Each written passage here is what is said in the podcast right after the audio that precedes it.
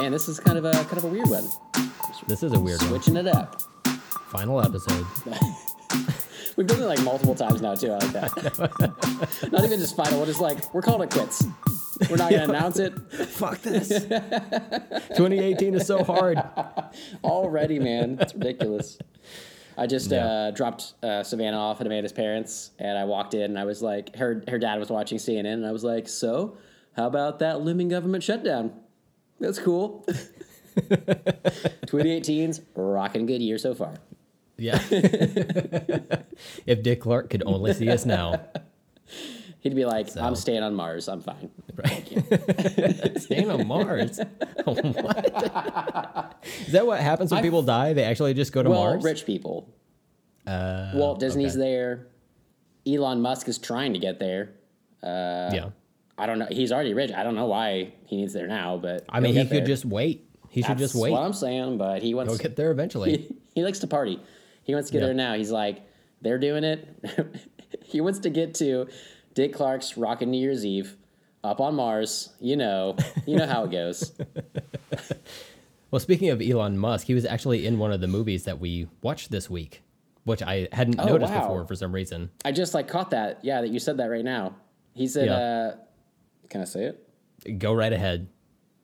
Halloween Bridesmaids Town. 2. What?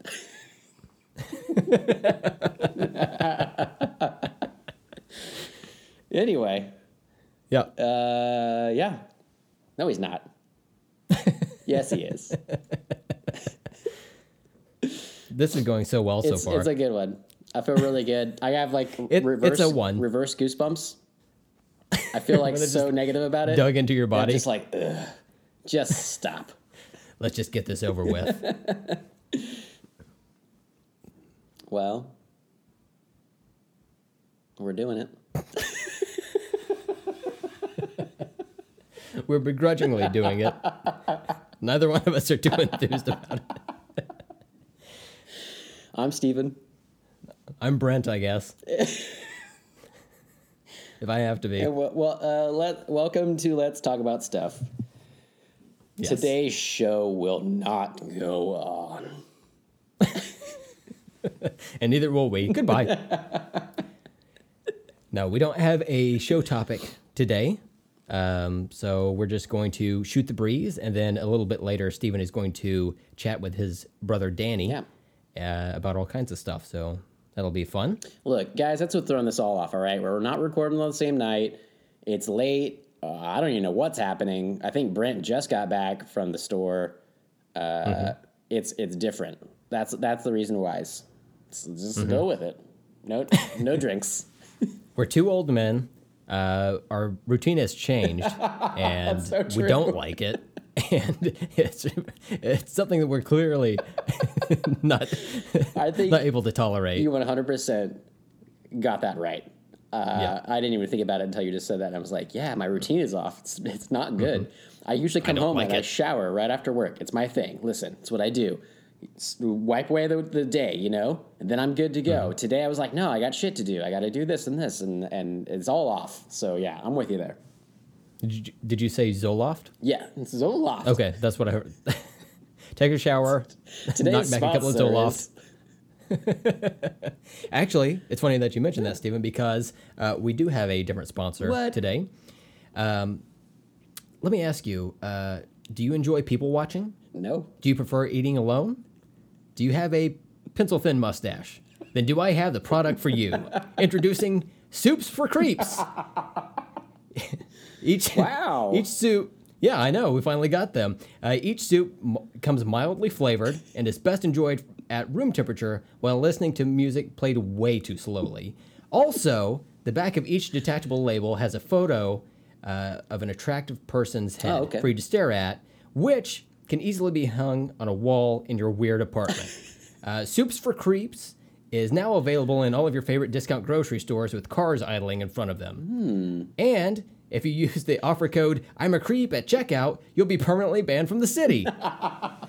Wait, is that is that I'm a creep or I'm a creep? Is it how many Uh, either way, I mean, it's it's. I'm I'm sure there's going to be some inflection Yeah. uh, for those people, but for us normal humans, just whatever version of I'm a creep. Okay, that's cool. Uh, we'll, we'll get we'll get you banned from the city. Oh, okay, so cool. Yeah, that's yeah, a yeah. nice a nice bonus there. Um, and coming soon, uh, a spoon for creeps, which is a spoon made to only loudly slurp your soup while smiling oddly. Mm. Uh, it's gonna be huge. I'm telling you. Um, but yeah, so soups for creeps. Stay the fuck at home, you weird asshole. Was this uh this is John Waters' company, right? The guy who uh, did Baby, Yeah. uh, Cry Baby. yeah, yeah. Um, good on him, you know, for for staying around and uh, and making something else in the world. So, and uh, and for, for sponsoring this podcast. I mean, that's awesome. Thank you so much. Yeah, he uh, he delayed the making of his hatchet face hatchets uh, to develop a line of soups for creeps. So yeah, it's gonna be it's it, this is really gonna take off. I think. But listen, guys, we are aiming for that account when they come out. So hatchet face hatchets as well. Don't worry, we'll get a code for you. It's gonna be great. Man, I just pictured like hatchets. I think we've talked about this before, maybe too. But I just pictured hatchets with her face on it, and that is quite terrifying. Th- yeah, with just her grill Yeah. on it. That's like the the the blade part I of it. I feel like that could be like your home defense weapon, and you could just show that, and people were like, "Nah, I'm out. This guy's a creep." Hell no. Hell no. Um, but uh, but yeah. So moving on from our sponsor, uh, don't forget to email us your questions and show topic ideas slash dog pictures to let's talk about stuff at uh, wait let's talk about stuff. Hold on. Let's talk about stuff podcast at gmail.com. We've been away from this too long, I I think. It's- yeah, I know. Oh, and that's another thing. We took a week off. That's right. That's right. That's, right. all Yeah. off, it's not our fault, guys. All this- It's not us. and actually, the last time we podcasted, it was for Kent Blue's Roll to Play podcast. Mm-hmm. Uh, and we didn't have to mess with all of this stuff. So we just got to hang back and relax while he took care of all Yeah. of that shit on his end. So Oh my. I guess if if it's anyone's fault, really, it's, It's Kent Kent. Blue's fault. Yeah. so, So Kent, cool. Thanks, Kent. You should think about that. Okay. Long and hard and deep. but Kent, that was a lot of fun. Uh, It was. on It was show, very fun. and it's it's even more fun not editing this show. So, Right. thank you for that. Um, and also be sure to follow us on Twitter and Instagram at LTAS Pod. And uh, that is where you can also find pictures of drinks that we normally post to Twitter and or Instagram. Uh, today, um, since we're doing just like a, a, a sh- shorter version of that for uh, this first part, uh, we don't have anything uh, major that we're going to unleash upon the world. Um, no Sam Adams today, unfortunately. Um, by the way, I listened to a podcast where they do a, a drink roll call, which is where I got the, the idea from. And, no, no, no, no. That, uh, that was original to us. They copied us, but go ahead. Okay, yeah, retroactively. Yes, that's right. Mhm. It's it's it's a new America. So whatever. Facts aren't important. Um, and uh, one of the hosts, he swears by Sam Adams, Oh. and I'm just like, man, I don't know how you do it. It's just, I mean, it's fine. Yeah. But it's not anything uh, to set the world ablaze by. You know. You know what is also fine? Um, uh, if you take a piece of white bread and you toast it, but don't put any butter on it. Sam Adams is about that. Just non buttered, plain white toast bread. Just middle of the road. there you go. Yeah. Hey, they should put that on the label. It's a long it's a long tagline, but I think it works. Sam Adams, we're kind of like toast, but not you know like super good toast. Just plain, Not like- just plain toast. Not not bu- no butter, barely toasted, maybe a little burnt on one side. You don't know. Sam Adams. the ad writes itself. It does. It really does. Um, so today, for me, I've got uh, just my little flask here that I keep in my my refrigerator that has um, some Fireball whiskey in it, and uh, I'm just going to take a, a quick shot or a 19 here. Um, it is a work night, so uh, Oh, yeah. we'll see how tomorrow goes. I guess. Mmm. Whiskalicious. Oh, I like that word. Uh, I mean, how could how could this possibly go wrong? Spoilers. Uh, if you want to see how this goes wrong, listen to the Die Hard episode. it goes savagely wrong. I love it. Uh, and today I have some. I've been drinking some Bulleit whiskey, uh, some rye, uh, but uh, I actually don't have any right in front of me, so I'm gonna fake um, drink some. Glug glug glug glug glug glug glug. Stephen, you're cut off. Mm, that's really You're good. getting, out of, you're getting out of control. Was it too many glugs? It was way too many glugs. I apologize. You got to stop at three. Is glug glug glug? That's like the cutoff. That's like the normal. Like you're an okay Mm. Yeah. guy. Okay, my Yeah. bad. You're an okay guy. Let me let me just go slurp some soup and I'll be all right. Oh my god. Well, they have a spoon coming. so- Listen, I support Just our you sponsors. wait. Okay, Yeah, somebody has they to. support me. Clearly, these people aren't making any money. I don't think anyone. That kangaroo but- guy is making hand over fist money, man. Hand over fist. But it's Australian dollars, so Oh, that doesn't barely count, right? it's not even really. Yeah, it's not Because they're like a money. prison colony, if I remember. Mm-hmm. Okay. Yeah, still are. So it's like are. cigarettes. It's just cigarettes. That's all they Mm-hmm. have for currency. Pretty much, yeah. Uh, that and Chris Hemsworth, and he's actually on work release. Uh, he's paying off his debt by being in Avengers movies. Oh wow! So, I didn't. Well, good for and him. uh, surprisingly, he still has a long way to Yeah. go. Um, Ouch. he's been in so many, but he's, he's he's got still has more to pay off. So That's that's funny because I heard his contract is up, so he'll probably just start doing some like rom a lot more rom coms probably to pay that off. yeah, on gay porn. Um, But uh, yeah, yeah, he'll get there. Makes sense. Makes sense. Yeah, we, we've all been there. Down and out. So, but both, both of those actually, down and out six, I think. Um, is what he's going to be in. So, uh, so let's move on to the shout outs. And I totally forgot that um, my dear, dear, dear wife. Uh, I don't really care for her that much, but uh, she did uh, give us the idea for the letdown show from last week. So I do want to give Brandy a shout out um, for uh, giving us that topic idea. And again, if you want to send us your show topic ideas, email us or contact us on Twitter and Instagram. Uh, if you don't remember what those things were, just rewind the show, whatever, who gives a fuck. So, um, so she said, uh, when she gave me the idea of doing the letdowns, she said, and I quote, give me the credit, bitch. and I did not give her the know, credit, I so I do apologize for that. We've that. talked about this in the past too. They were like, "Oh, that's hilarious. Yeah, we'll definitely have to give her credit." Uh, totally, Yeah. totally did not do that. It's like when we talked about Monster Squad, but forgot to talk about Wolfman getting kicked in the nards, Yeah. or Wolfman has nards, you know. And uh, it's just something I, I meant to hold in my head, but uh, it's like a fucking sieve up there, just leaked right out. Listen, it happens. A sieve, Sieve? a sieve, Sieve. sieve, leaked like a sieve. Sure. I mean, I'll go with it either way. It's spelled like weird as fuck, man. Take another. glug glug glug glug glug glug glug. Uh, Brent, slow it down. That was too many glugs. that was on you. No, that was all you. You were glugging. I was over here chugging. Whatever. All right. So we also got a dog pic from your wife, Yeah. Amanda, which is a picture of your dog. So Yeah. Yep. yep, but super cute. Yes, it was Yeah. the web comic coming in 2018, Yeah. Excellent. maybe. We'll we'll uh, share that out though, right? Uh, that dog pic. We'll tweet Yes, it, tweet it or yes. something. We'll we'll have that on on on the tweets and the instas, and uh, uh, one carrier pigeon that we're going to send out. So if you do find that carrier pigeon, wanna- unravel it, scroll around its leg, and uh, there you go. You've got a Picture picture of a of uh, Savannah Bear. People would be like, "What The the, fuck dog. is this supposed to mean?" There's a bird, a picture of a dog flying around. It's like Homeward Bound up in this bitch. I think he's trying to get back to his loved one. I'm not sure what's happening. Get a life, Sass. You get nine of them. So we'll do uh, uh, tweet that out, and we'll also tweet out the picture uh, that Kent Blue emailed us. Did you look Oh at it? Oh my god, it's so fucking funny. I've I've seen this picture before, hadn't. but Oh, uh, and and I don't know uh, why Kent sent this to us uh, out of the out of the blue, Yeah. of course, out of the blue, like his his name. But um, it's a picture of Chris Evans from Captain America: The First Avenger, and at, after he turns into the fully physiqued uh, uh, Steve Rogers, he chases somebody through the streets of Brooklyn, and he's barefoot, or his character is supposed to be barefoot, but they didn't want to film it that way for the movie because he's going to get his feet all tore up and shit. So uh, they have these uh, feet boots.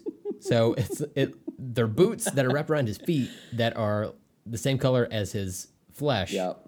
And they, they have like toes painted on them Oh, and everything. it's so it's weird. weird. It's super weird looking, but we will certainly tweet that out. So if you haven't seen it, go to our Instagram and Twitter and check that out and uh, be weirded out by life a little bit. Listen, I gotta say, I had never seen that before, and seeing the subject line of Captain America feet boots, uh, I think is how he sent that, and I was like, "What the fuck's that about?" And you open it up and you see that shit. That was weird, man. That is some weird shit. Which is funny because I think I've seen something similar because they they had something like that for the Hobbits uh, for Lord of the Rings. Um, because I know like uh, one of there's some story about like one of them stealing their pair, like uh, one of the not Elijah Wood, but one of the other guys, one of the other four.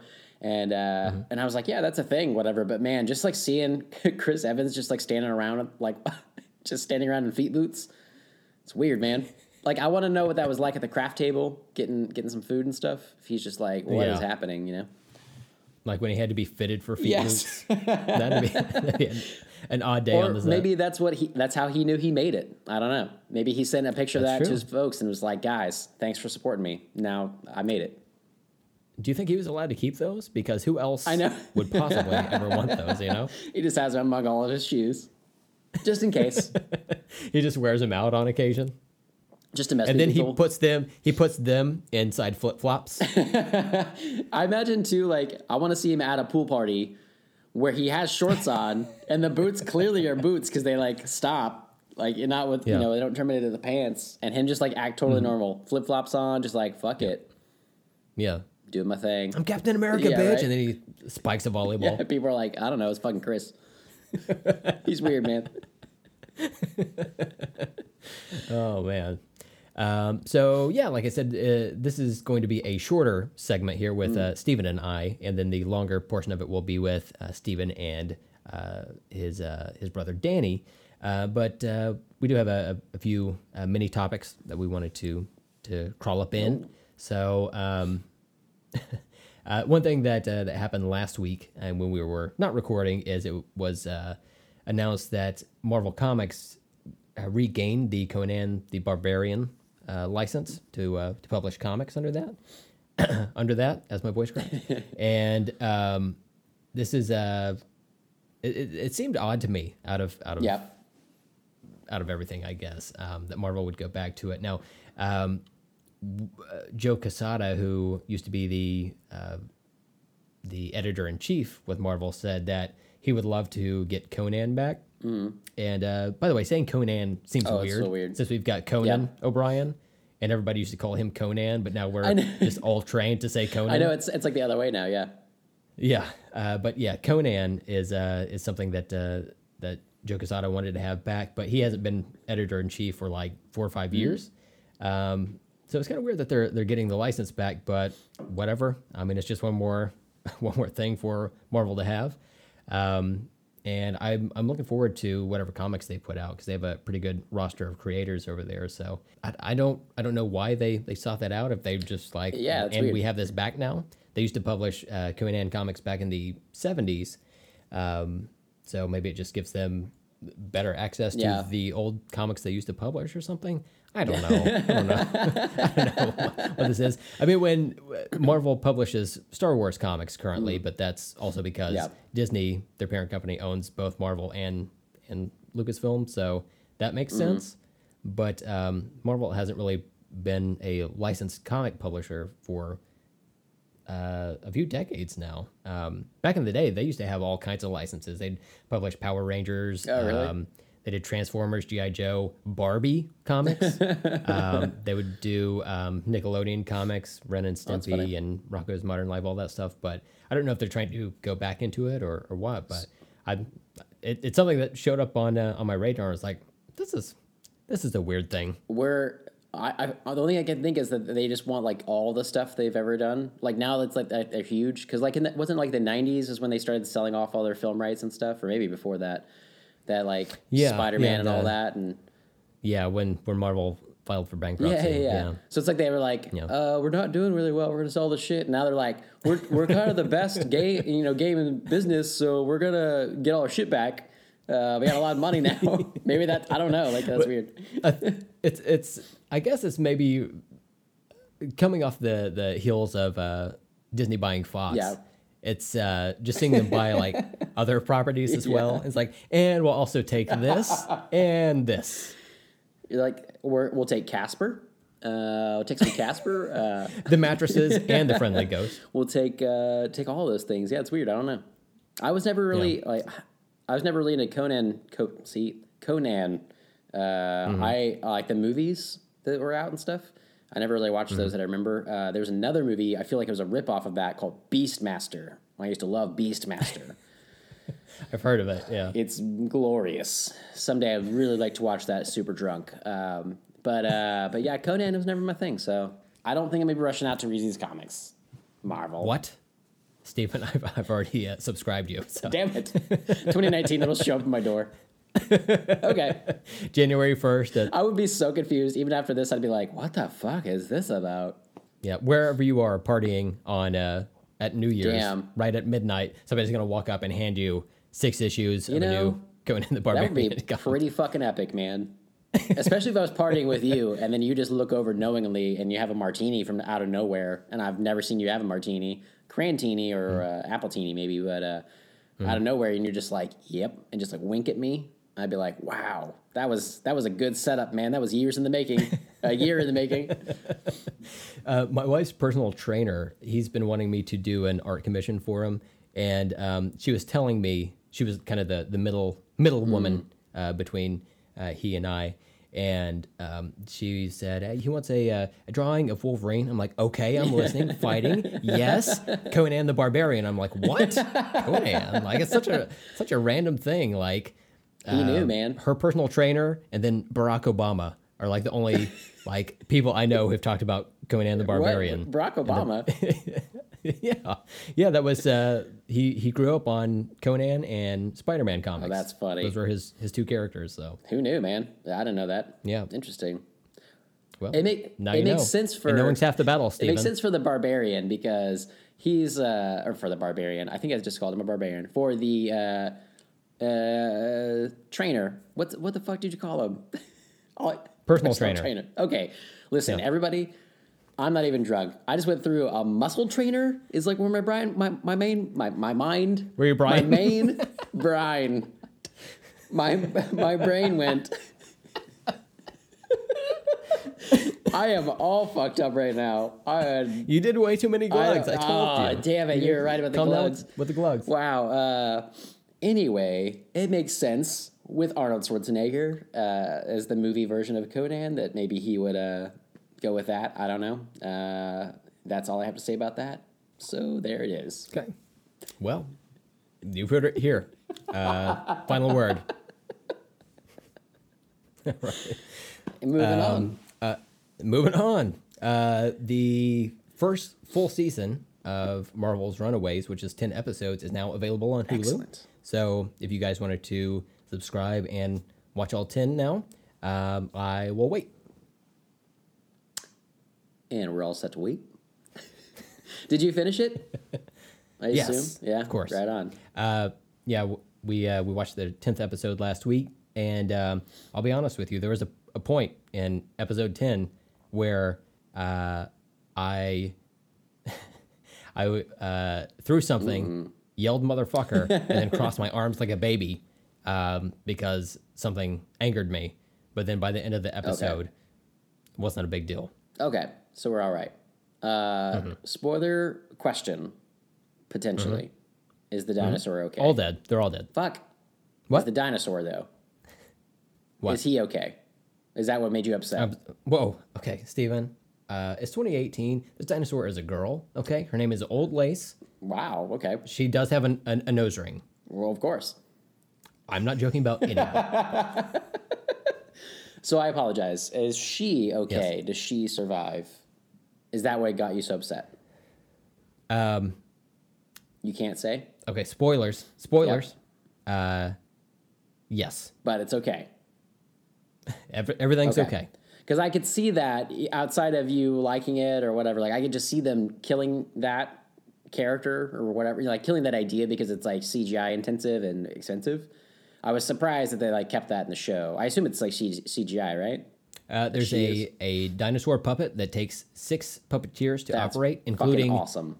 according to Wikipedia, one person whose sole job is to make it look like the dinosaur is breathing, which I want that job. I can do that job. Please hire me. Um, but uh, yeah, there there are some parts where it's Okay. CGI. The CGI doesn't look look Yep. too bad. I mean, it's not like movie quality, um, but sometimes movie quality isn't even that great. which we'll get into here in just a minute. but um, but yeah, overall, I I really enjoyed the series. Um, the executive producer of the series said it's like the OC set in the Marvel Cinematic Yeah, that's Universe, cool. and it very much Okay. is. Um, I I like almost all the characters that are in the Mm-hmm. show. Um, there there are a few characters I'm just like, why is why why are we spending time here? But um, those are few and far Yeah. between, and I think that the story is really intriguing. And as somebody who's read the comics, there's enough um, changes to uh, uh, specifically to some of the adult characters, Mm-hmm. the parents, that um, it keeps everything else interesting. Yeah. So Cool. Yeah. Well, I'll have to give that a shot. Now that it's actually out there Yeah. uh, in full, I'll give it a shot. And 10 episodes is easy. So are they an uh, hour or whatever?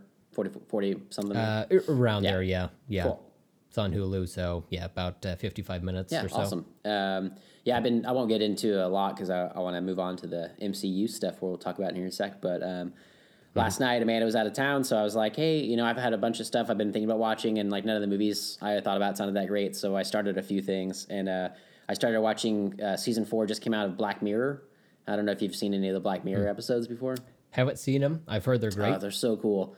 The first one is uh, it was really good. Um, has uh, Jesse Plemons, I think is his name, um, from Breaking Bad, and, and he's doing some other stuff now. But uh, it was kind of like a Star Trek looking thing, and uh, there uh, Black Mirror is just a fucking cool show. So that was that was rad. And then uh, there's another show on Netflix that just came out from Britain called uh, The End of the Fucking World. It's based on a comic book.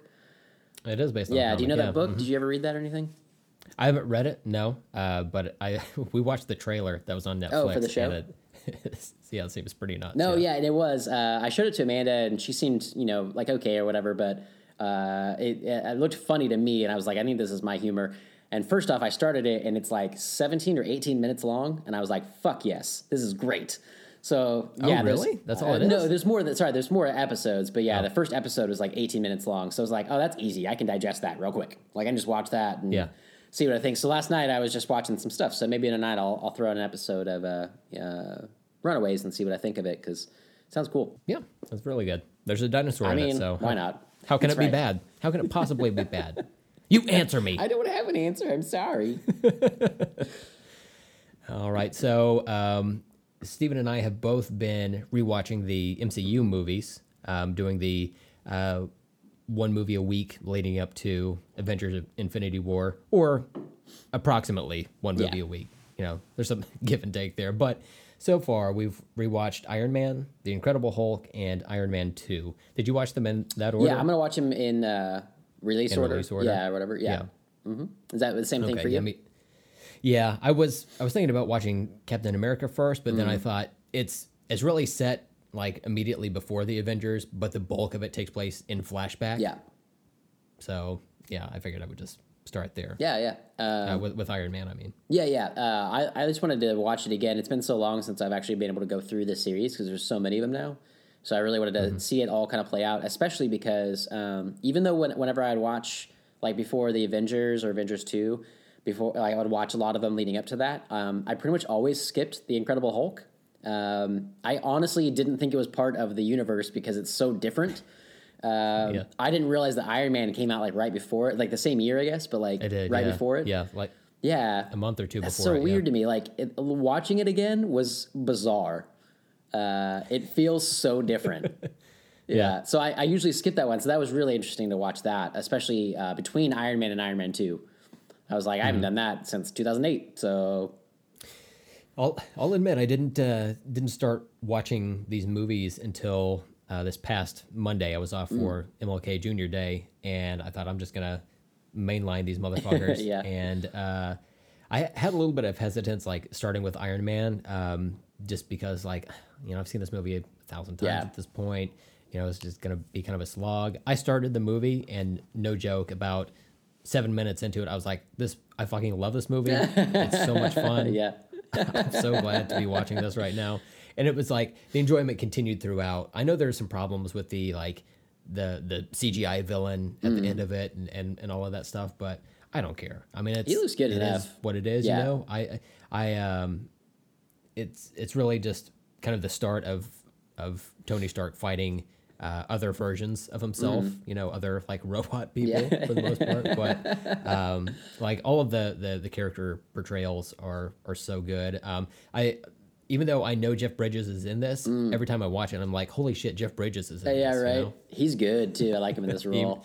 he really Yeah. is. Yeah, he's great in everything. Um, but yeah, it, it makes me a little bit bummed out that all of the villains, especially like for the the earlier parts of the MCU, have just been killed off. Like every movie, Yeah. they all they've all died. Yeah. uh, immediately. Yeah, They- you, you can't really carry them forward or anything. that's like a thing, and it seems like comics or whatever in general is like.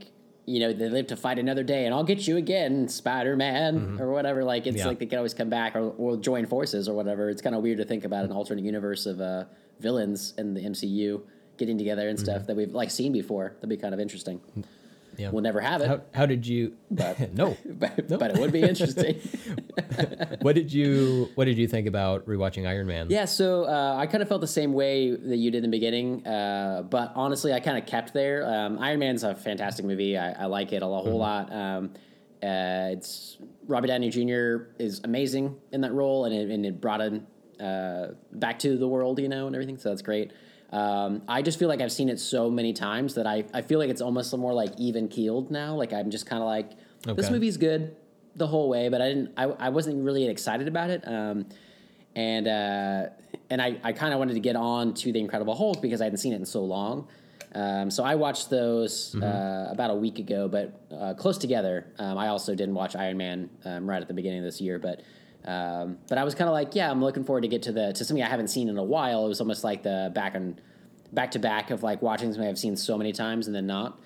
Um, but I mean, I, Iron Man's still really good. Um, I dig the story. Uh, I'm, I'm, I'll, I'll say more about it when I get to when we start, start talking about Iron Man two. But um, uh, it's yeah, Iron Man to me is like I almost feel like I need a break from it for a while to get like my love of it back, uh, my my excitement of it back. I would say.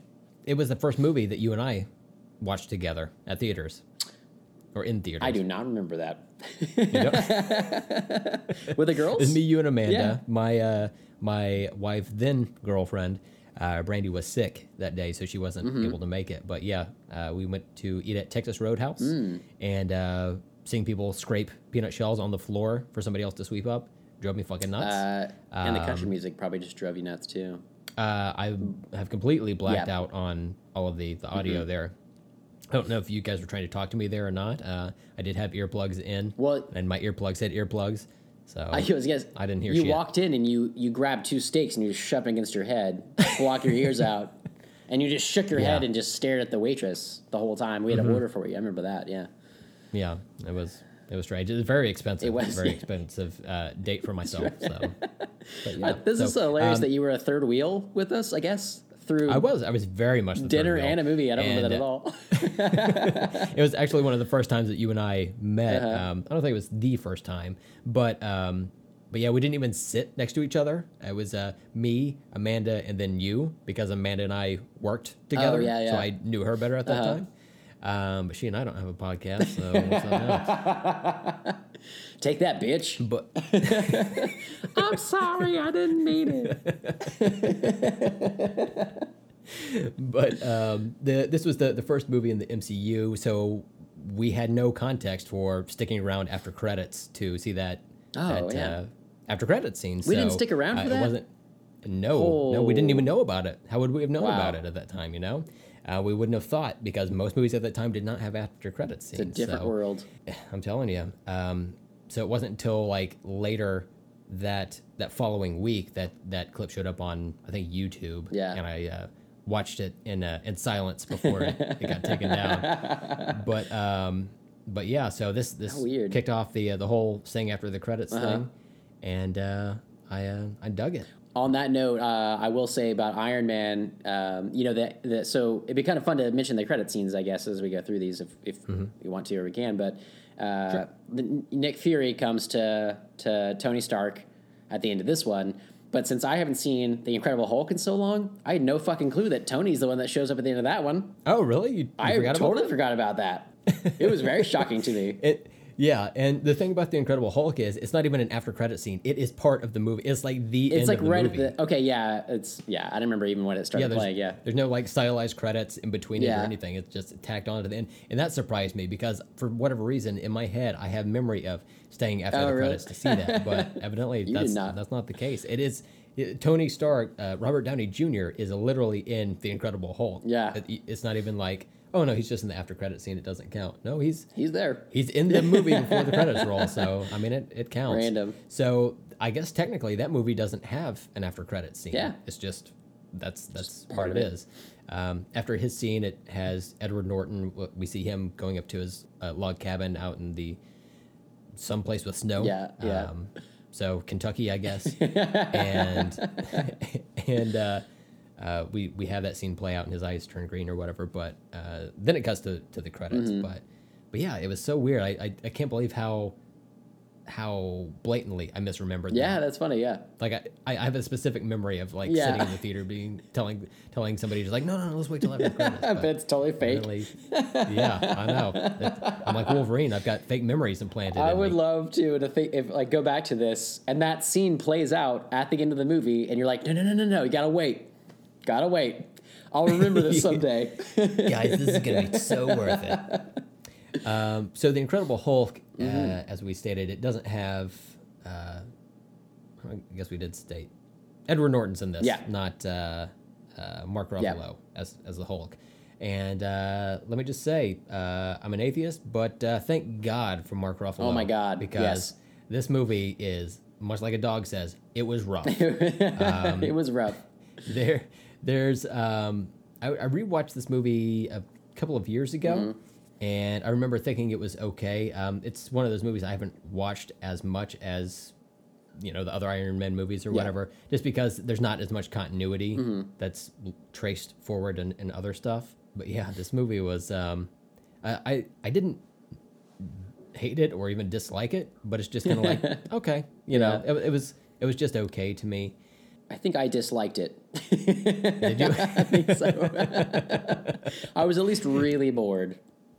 What? Yeah. Okay, yeah, that's that's fair. Um, the the CGI in this movie, holy shit! When people Oh, say, yeah. um, I I hate CGI because everything just looks like a video game cutscene.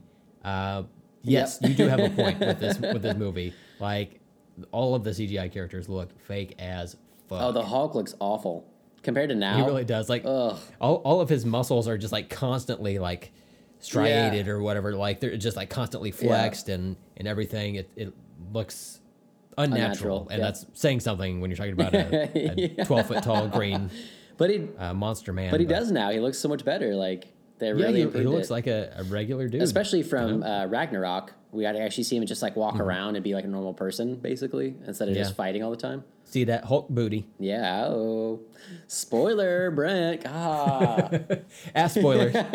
the best kind of spoilers. um, but yeah, yeah. This one, man, the the CGI is is definitely uh, lacking for sure. There's some weird stuff. Mm-hmm. Yeah. There's some weird scenes. I I forgot so much about this movie, man. It is weird. Yeah. Like there's a scene where they're like trying to catch him and they're like in a field and Liv Tyler's there. Also, I I had to stop and Amanda was kind of in the room. She wasn't watching it, but I had to be like, Amanda, do you remember that Liv Tyler is part of the MCU? Did you even know that? It's so removed from the rest of the movies now. It's so weird. Uh, but Yeah. anyway, they're like in a field and they're trying to capture him, and her dad is there, and he's like going to double cross him. And all of a sudden, these like fucking Hummers jump out of bushes, and they have guns, and they're jump. Mm-hmm. That's where they live. I was like, where where'd they come from? What is happening? it was the weirdest thing, man. Yeah, it, yeah, it's uh, it's it's a movie that Yeah. happened. Um, I mean, it's technically part of the MCU. Um, we do have General Ross that shows up Mm-hmm. in uh, Captain America: Civil War, so that continuity is there. And then we've got in the Avengers um, when Coulson, um, is it Coulson that gives? I don't know who pulls up the display. It might have been Tony that, that pulls up the shield file. Whatever. It has clips of. Um, it shows Tony watching Oh. clips of like Thor and Captain America, and there's also like the Hulk, Mm-hmm.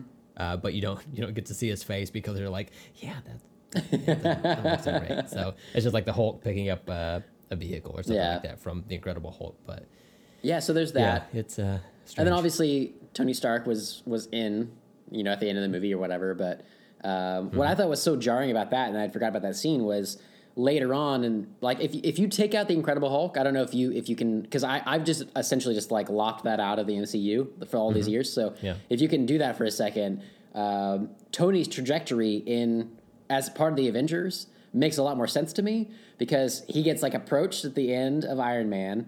Uh, Iron Man two. I actually haven't quite finished the end of Iron Man two. I've just seen it so many times. Uh, I need to finish it tonight. But uh, uh, so I don't remember what how, what happens in that credit scene. But uh, uh, later on, you know, it's like he's like in and out all the time. Like they're not really sure about him and all this stuff. And so I, I, I was it was so jarring to me to be like, oh, Nick Fury's here. He invites Tony, and then the next movie, Tony's inviting the Hulk, and I was like, but Tony's barely in the Avengers.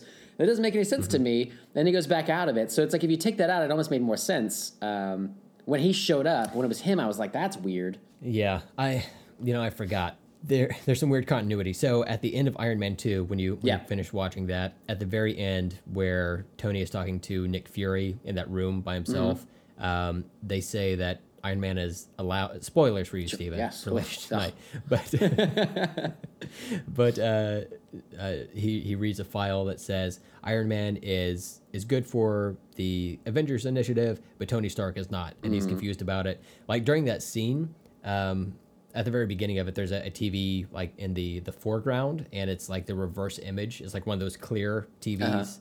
Um, anyway, um, the reverse image of that is uh, news that says there's a um, some type of incident at uh, Culver University. So technically, the Incredible Hulk takes place during that last scene of uh, Iron Man two. So in the continuity, it would be Iron Man one, Iron Man two, the Incredible Hulk. Where does it? Okay, so where's Fast Five though?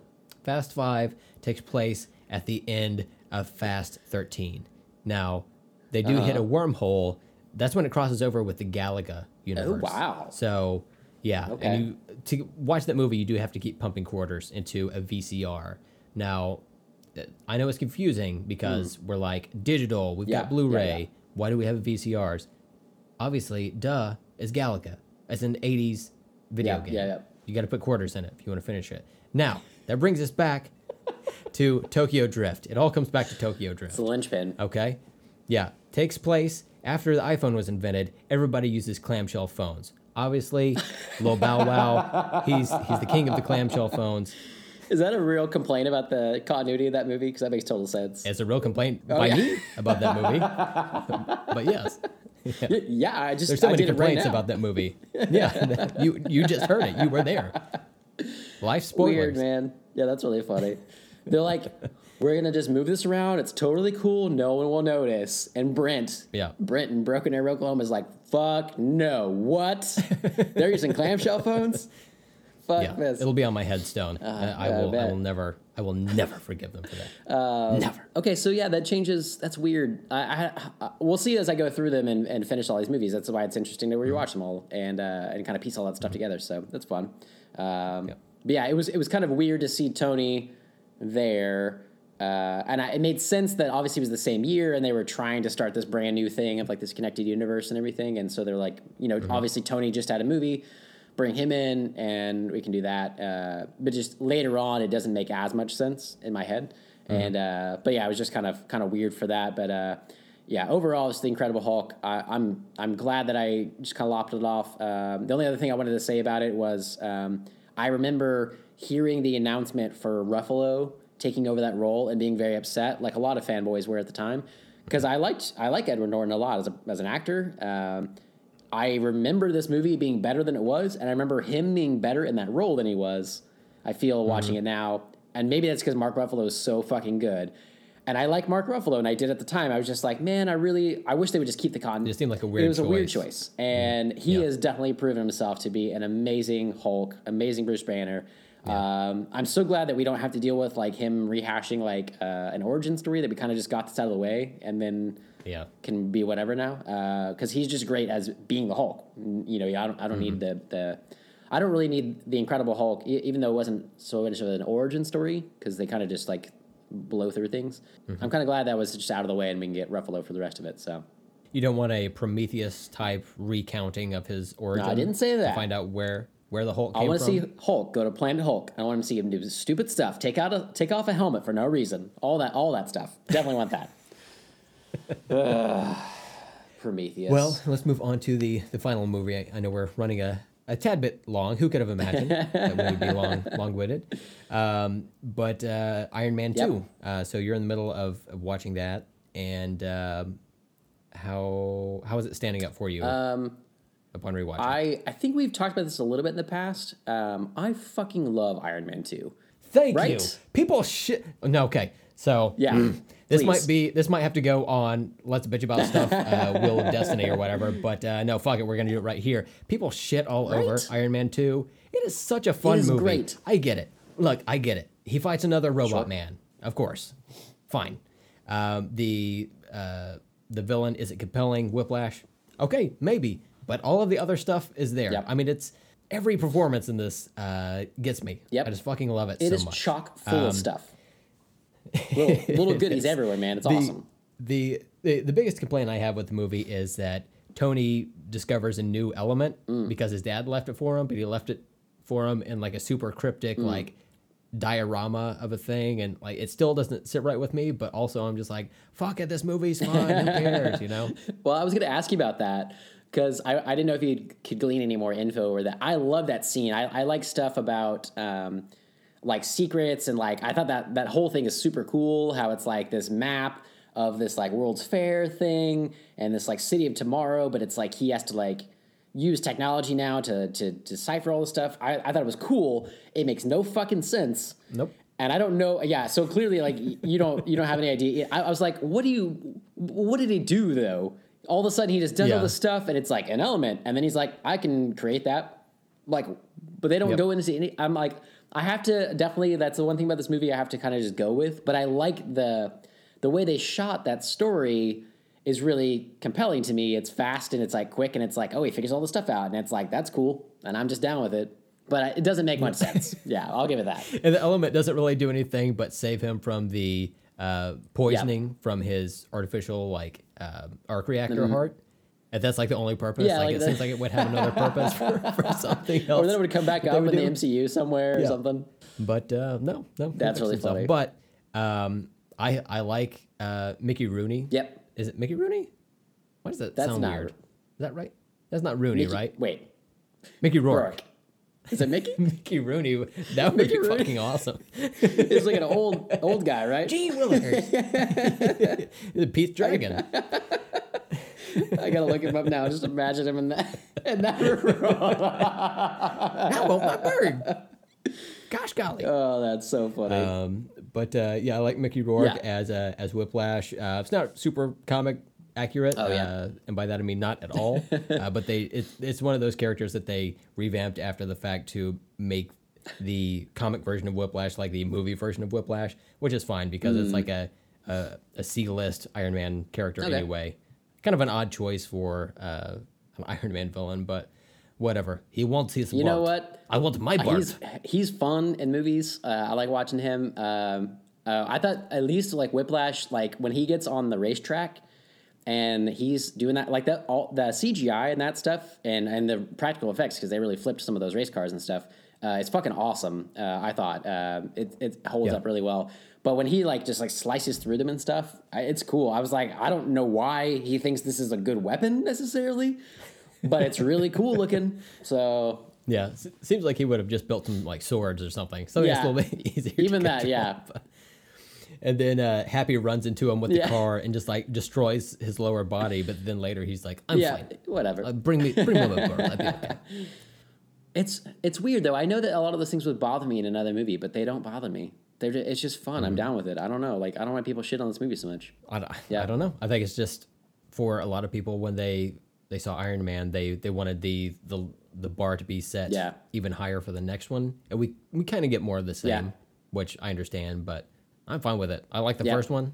Uh, I'm good with the second one, uh, and I do love Sam Rockwell's Oh, performance yes. as Justin Hammer in this movie. Yes. it's so good. He's like he tries to be so cool, but it just does not does not work at, in any any respect. The the part that I had to stop it at was right after he does his presentation. It's right whenever they start like uh, going everywhere. But he like walks out and he's all doing his dance, you know, like you're talking about. Yeah. Uh, and he says some fucking joke. I can't remember what it is right now. I was trying to remember it earlier. And, and, and just like everything falls flat. Like he is just so the like anti Tony. Uh, but just he's just Yeah. such a wannabe man. Oh, it's so funny though. Then all of the uh, the weapons he brings to add to the war machine armor um, later at that uh, later at that army Yeah. base, and he's going through all of them. He's he's like giving a presentation, and uh, each time he like describes something, it just gets funnier Yeah. and funnier. And then the uh, the ex wife Uh. that he uh, he describes as like uh, the bunker buster that will bust a bunk a bunker, eh, or.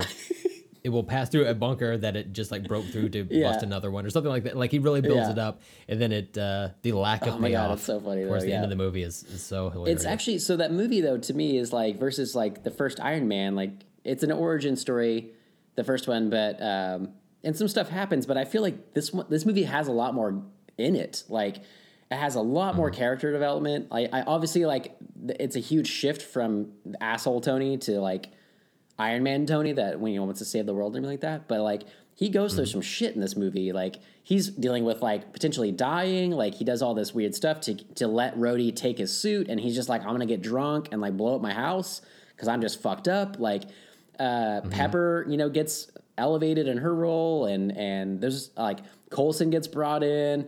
Um, uh, Scarlett Johansson finally shows up. Uh, you know, as Black Widow. That's right. Uh, Like so much happens in this movie. Honestly, that I was just like, yeah, like compared uh, compared to Iron Man, like a lot more happens. I think, and uh, I was a lot more excited about it watching it this time. Um, I like throwing this movie on. It's fun. yeah, it is. Same thing with I- same I thing with Iron. Man three, which I'm excited to talk about again. Um, uh, I watched that uh, with a friend, and like uh, afterwards, we were both like, "Yeah, that's cool." And then like a little bit later, he was like, "Yeah, I don't really dig it," and I was like, "What? That movie was great. It took place at Christmas. It's Shane Black. It's so funny." And uh, it feels like this one. I feel like um, the Iron Man trilogy so far has been so great, but uh, Iron Man two and 3 I think fit as a, a really good pair of being like just lots going on, but I'm down with it. And some people don't really like them, but I'm like, whatever, I'm cool with it. Those people can be wrong. It's fine. Damn straight. Not a big deal. We're we are right. Yep. Um, the end credit sequence of this movie uh, sets up the um, kind of what people make fun of now, which is the uh, advertisement for the next movie uh, in line. Uh, so it sets up the uh, the Thor movie. Yeah. Essentially, we see that a, a hammer is crashed in a dirt mound in the middle of uh, New Mexico, and I remember being so excited to see that Oh, fucking yeah. hammer for the like the the thirteen uh, frames of film that we get to see it, and uh, and other people will be like, "Why is there a hammer in the dirt?" it's like, well, I- so I had to explain it to a, a lot of uh, non nerd Yeah. people, and uh, now I think people Totally, get yeah. it. I would I would like to see. I'd like to see the mind of somebody who's like seen all of these movies but isn't like super into Mm-hmm. them, you know, isn't super into like Marvel stuff, um, but still enjoys the movies to like watch them go back and be like, this thing that you liked, here's where it was seated. Yeah. Here's where this was set up Oh, and all fun, of this man. stuff. It just it would be I wonder if that would like blow their mind that Yeah. they were like seeding all of these things going back that far. you No, know? I think it's cool, like you said too, with like if people are complaining about this kind of being like a trailer for the next thing or whatever, like I'm like, whatever, they're fucking awesome and they're they know Mm-hmm. they're gonna make them. So as long as they don't tease something that's not coming out, I am on board with that. Like they're fun, man, and Yep. it's it's super cool to see the different connections and the little snippets of things. Like um, I forget uh, until I watch Iron Man two, I forget every time I feel that Black Widow shows up in that movie. And I'm like, oh, this is where she's introduced. Cool, okay. Yeah. And, uh, and it's like Yeah. a totally different role for her, you know, in the beginning, and then we then we see her later and like be a badass later in that movie, but then later in the other movies, and Mm-hmm. uh, and it's funny to like ha- it's get to be able to see it build up and everything uh, with Thor and all that. It's all cool. I love the uh, the scene at the end where um, she and Happy go into that uh, into Justin Hammer's building, and Happy's like fighting that one guy for that entire scene, so and then she's just taking out like a like several hallways Yeah. worth of goons, you know, and then. Uh, he finally knocks him out. He's like, "I got him!" And then he looks, and there's just like a, a, a sea of bodies that she's. He's like so like uh, winded and stuff. Like it took like everything he had to get that one guy. it's so well done. Like I love that stuff. Uh, I is. Thought Favreau did Yeah. such a good job with that. That those two films uh, were great. So Yeah, I, I like his version of that character uh, whenever he shows up, and even though he didn't direct Iron I'm Man glad, three, yeah. um, he he still has a, a good role in that, and also in Spider Man Homecoming. Oh yeah, so yeah, yeah. looking forward to. Uh, I'm glad that, he, again, too. uh, yeah, was able to stick around and stuff for the for the series. I, I was wondering about that when he left the Mm-hmm. director role. I was like, but he's a character, but he's not like always there. Like he didn't have to be, but it's like he's like Happy's around, right, in the comic book or whatever, um, or stuff. Typically, Yeah. yeah. yeah, I don't think he is currently, but uh, But yeah, it's like I would hate if part, they yeah. just like took him out because he wasn't directing. I was glad that he came back for now two films after that. So yeah, that's cool. yeah. Yeah, so uh, I'm looking forward to uh, finishing Iron Man 2, but uh, I'm also looking forward to watching Thor. I haven't seen Thor in a long time, so Uh, I I loved Thor when Uh-huh. it first came out, uh, and I'm going to imagine I still do. But now, just like looking back on it, at the the current version of Thor, Oh, looking yeah. back, where uh, Chris Hemsworth has like slightly shorter hair and then also bleached eyebrows uh, and a weird like he he almost has like a uh, a flesh colored Oh, beard yeah. in that movie. That's funny. Yeah, I gotta watch Um, that. Yeah. Yeah, it, it was like proto Thor. Yeah. They're still trying to figure him out. So by the time he shows up in the Avengers, I, I think Yeah. they got him right. But yeah, it's, uh, it might take a, a few minutes It'll to be get weird, yeah. used to that version. It's it's just been a long time too. Like I I liked Thor, the the first movie, but I was like whatever. Um, You you have that full back tattoo of him. well, I have that obviously. Mm-hmm.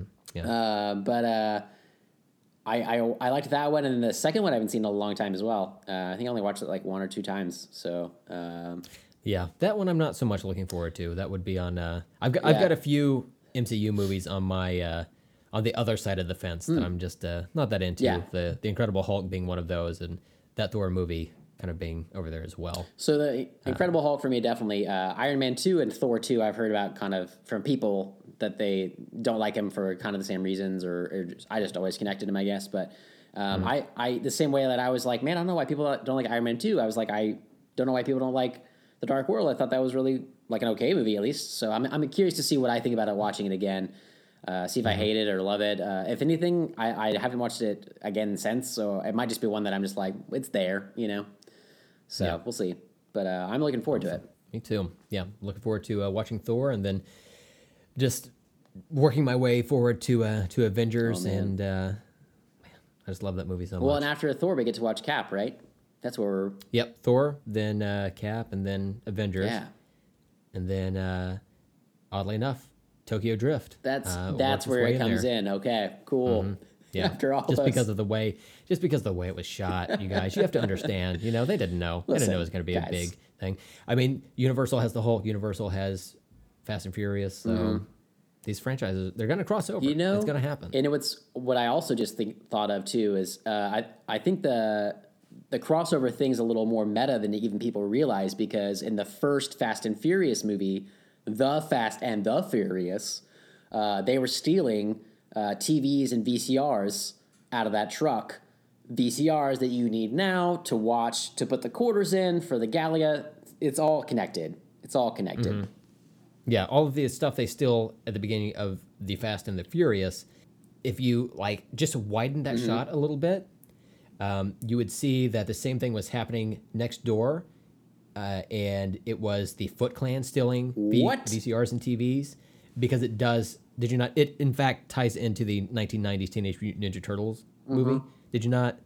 This makes Yeah, it's a whole thing. total sense. I've got a a psychopath chart on my Yeah. wall here, filled with like yarn and push pins and all of that stuff. It's all connected. Listen, it's literally all I I am 100% on board with this because Mm-hmm. who is in TMNT but Sam Rockwell? Damn right, Guys, Yep. That's where he Brent- started. That's where Justin Hammer started. Brent just blew this wide open. All right? I'm down with this conspiracy theory.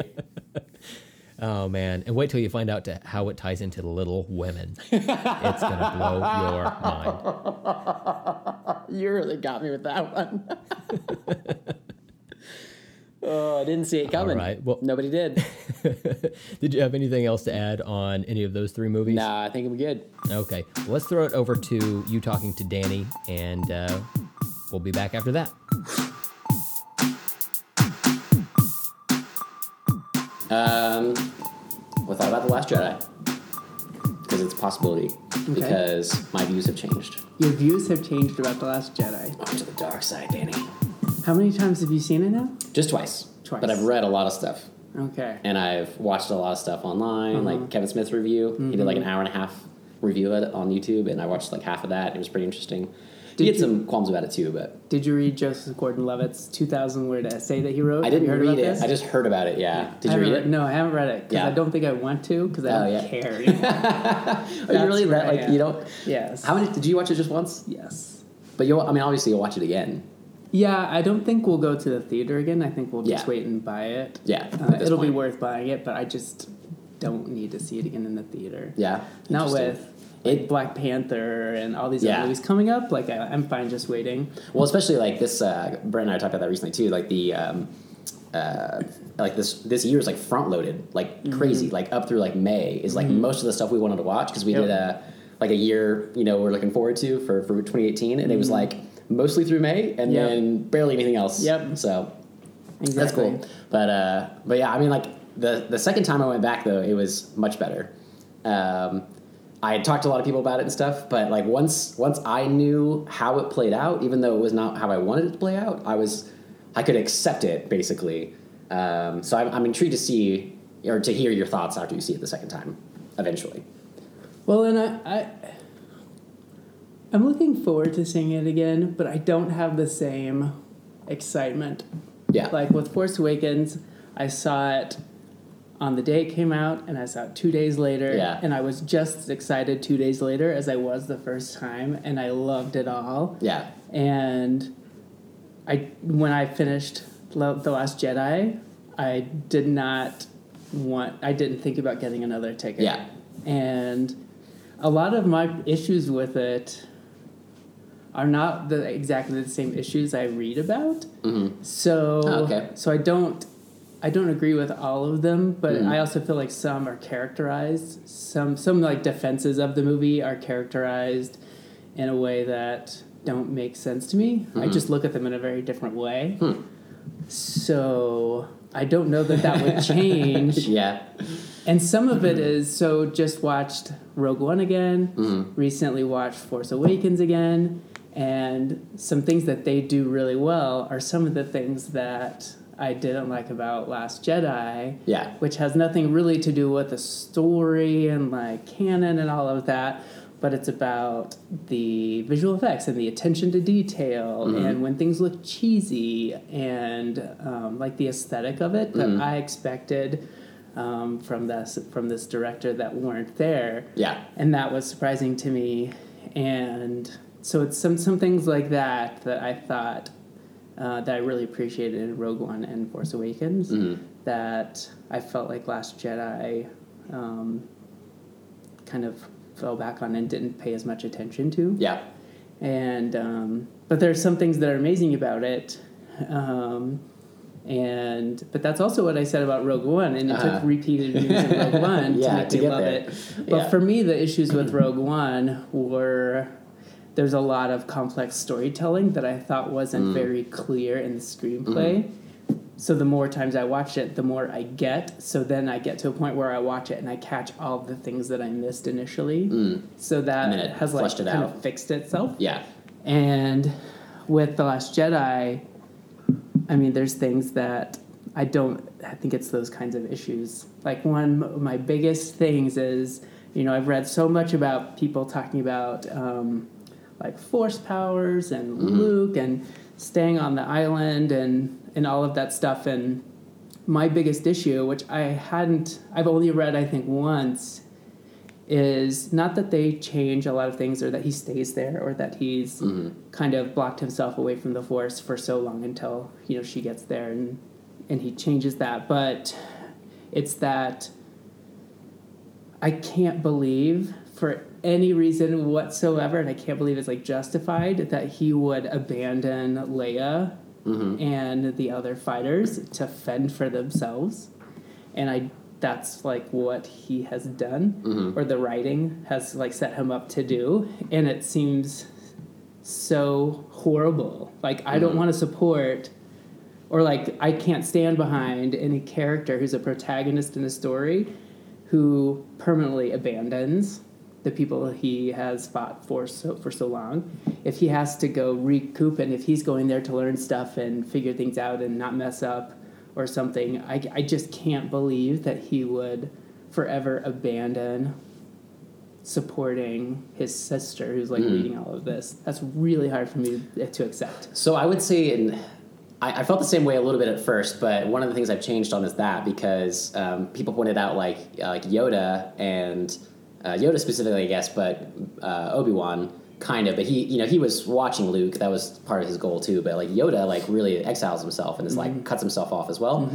But what I think I could get behind in your point though too is that throughout the original trilogy, like Luke is always like he left Yoda's training to go save his friends. Like he's he was always doing that.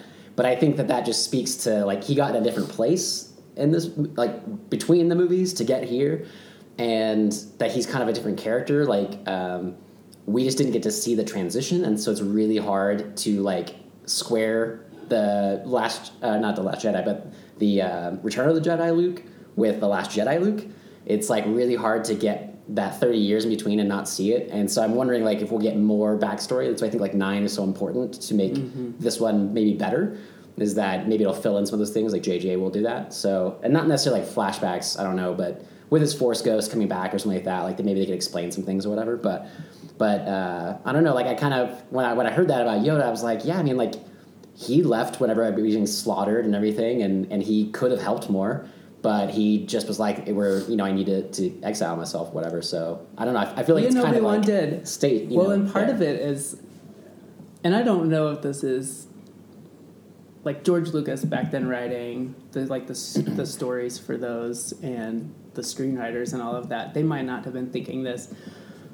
But one thing is, I feel like there was purpose in Obi Wan's and Yoda's self exile, Mm-hmm. and they never closed themselves off to the Force, Yeah. like Luke did. Luke was permanently closed off from Mm-hmm. everyone. He did that, and like we don't know that until he Rey senses that and Mm-hmm. says it, yeah, right? Um, and but Obi Wan exiles himself to Tatooine, but it's always to look after Luke. Mhm. And Yoda Yeah. exiles himself, or back to I guess where he's from, Dagobah or whatever. Mm-hmm. But he's always tracking also Luke and Leia, Mm-hmm. and maybe others like other Jedi that had survived and were being like hunted down by Vader.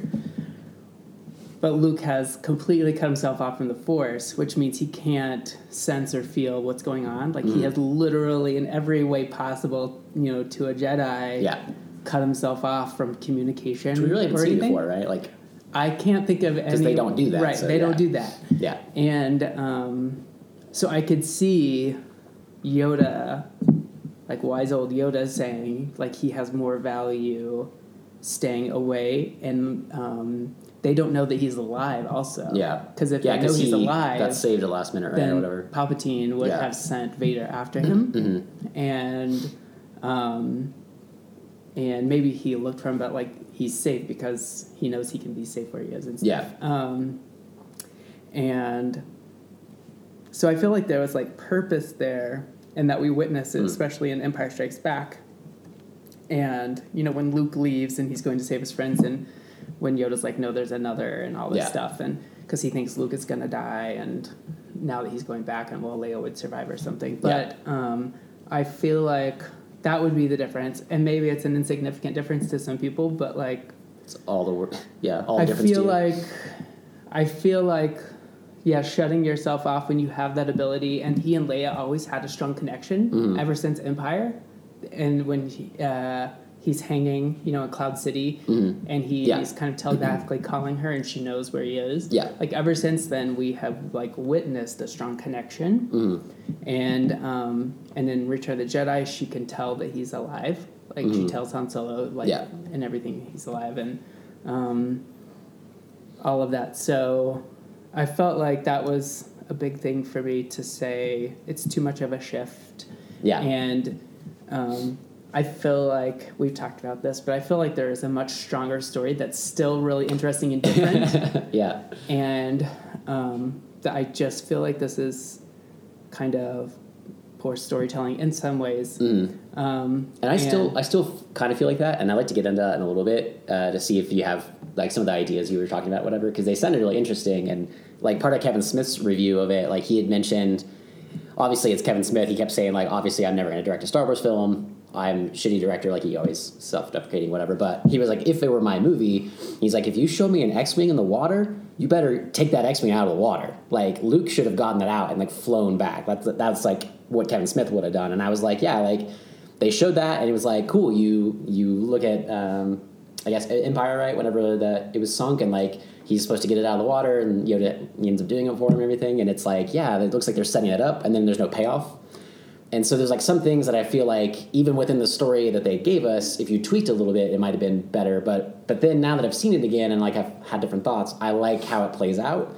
So I also like like how he just does like the force projection. Like I'm cool with all that. And so I don't really know how I feel anymore about all that stuff. Well, and it's interesting because showing us that X-wing, his X-wing in the water, um, one thing that did is it showed us that there was a possible way for him to leave Yeah. after they, because you know when sh- when Rey leaves with Chewie and R two on the Falcon, mm-hmm. like the only way for him to leave then is Yeah. for them to go back and get him, or someone else, mm-hmm. or for him to fly on his X-wing. Yeah. I mean, it could have even been a moment where instead of the older master raising it, it could have been Rey is like, "You're going to fly this," Mm. Oh, up," that's and cool. she like raises it and shows Yeah. Mm-hmm. her power that way. Um, and it could have been any number of things, but um, they may have just shown us that to show us like, "Oh, he flew that old Yeah. X-wing there." And it's just a little Easter eggy kind Yeah. of thing, and that's fine. Or maybe even to get your hopes up that it To would get your happen hopes and change yeah. it. Yeah. Um, and I'm glad that he, in the end, opens himself up to the Force again and does that. Mm-hmm. Yeah. And I'm perfectly fine with how that played out. Mm-hmm. Um, and I, I think, though, I still don't buy into the complete shut off of the Force. Mm-hmm. I buy into him going there, and there's meaning in that sight. And it's not just about him hiding forever from Mm-hmm. Yeah. people there could have been some more deep, like a deeper meaning there, Mm-hmm. and him really finding something. And I know there were specu- there was speculation before Last Jedi came out that he was going to discover, and like the idea of not having any more Jedi was that she would be Rey would be kind of this middle way Mhm, force, right? Not denying the, In- dark side in or something like everyone? Yeah. and not denying that everyone has some light, Mm-hmm. but kind of just being like a well-rounded person and not trying to be like a monk, Yeah. but not also trying to be Yeah. some just evil overlord. Uh-huh. And to find the power in that, Yeah. and that would have been very different. But at the end, I was so curious again because at the end when um, Luke's projection is you know facing off with Kylo Ren on Crait, um, he says, "I will not be the last Jedi." Mm-hmm. And I'm like, this is called The Last Jedi. Yeah. So why is it called that? And if it's setting us up to think that she won't be a Jedi, maybe she will, because she has the books now. Mm-hmm. Yeah. Mm-hmm. Like she took the books and they're on the Falcon with her. So maybe we won't see another true Jedi. Maybe Yeah. she will be this kind of middle way. Um, and that would be cool, and that would Mm-hmm. be very different. And for all the people who want something different, like that would be something we've never seen before. But Yeah. we've seen it has to be this one way or the other. Yeah. and I Um, hope they still kind of go with that. Yeah. But I didn't like like the line, I'm not going to be the, or, you know, I will not be the last Mm-hmm. Jedi because even Rian Johnson said Luke was the last Jedi, like in an interview before this came out. So there's little things like that that bother me. I just love the attention to detail in Force Awakens for some things. Mm-hmm. Yeah. And it's not perfect either, but um, there were things like that when the movie's called The Last Jedi, even. Uh-huh. and then Luke says, I will not be the last Jedi. See, I- I don't get the point of it. I guess I don't think I took it that way. Unless in Uh-huh. mine she isn't, and that would be amazing, and that's perfectly fine. Like I- maybe he thinks she will be because he doesn't know she took the books. Yeah, he doesn't. He thinks yeah, they were thinks destroyed when. Yoda blasted lightning. Um, so I took it, and maybe more after my like reading other things, whatever. I took it more as like the broom boy at the end. It was not so Mm-hmm. much like he was even talking about Rey. It was just like uh, like people talk about like the reason he did all that, and like the way the way he fights Kylo in front of everybody. It's all to give hope again, and like a myth, you know, that Luke Skywalker's back or whatever. And even though he's no longer here, that like it inspires them, and then you have the broom boy and all that stuff. Um, so I took it as more as like a. Uh, Luke wasn't sure throughout the movie. He was like, "It needs to die with me," but at the end, he was just like, "No, like it needs to still be out there. Like the Force will be out there. There will be people to wield it." But um, I kind of agree that like the wording of it though makes it really kind of like doesn't make much, a lot of sense uh, at that at that point though because if there's not a specific Jedi, then there won't be another Jedi. Right. There will be something else. So it's kind of like weird, but maybe yeah, like you said, like maybe it's just like he didn't really know that she had the books, and you know he's just kind of putting it out there. I don't know. Um, yeah, that's intriguing. Um, I would say also in my thinking about it of why he exiled himself to, it makes more sense to me because I, I think it's like I have to fill in some of the gaps because they didn't they didn't tell us all the stuff that happened between, but. Um, I think essentially what Rian Johnson changed in the universe that's really hard to swallow is that Luke has been our hero the whole time, and I don't think Luke is really the hero of the overarching saga of, of Star, Star Wars. I think Rey is going to be.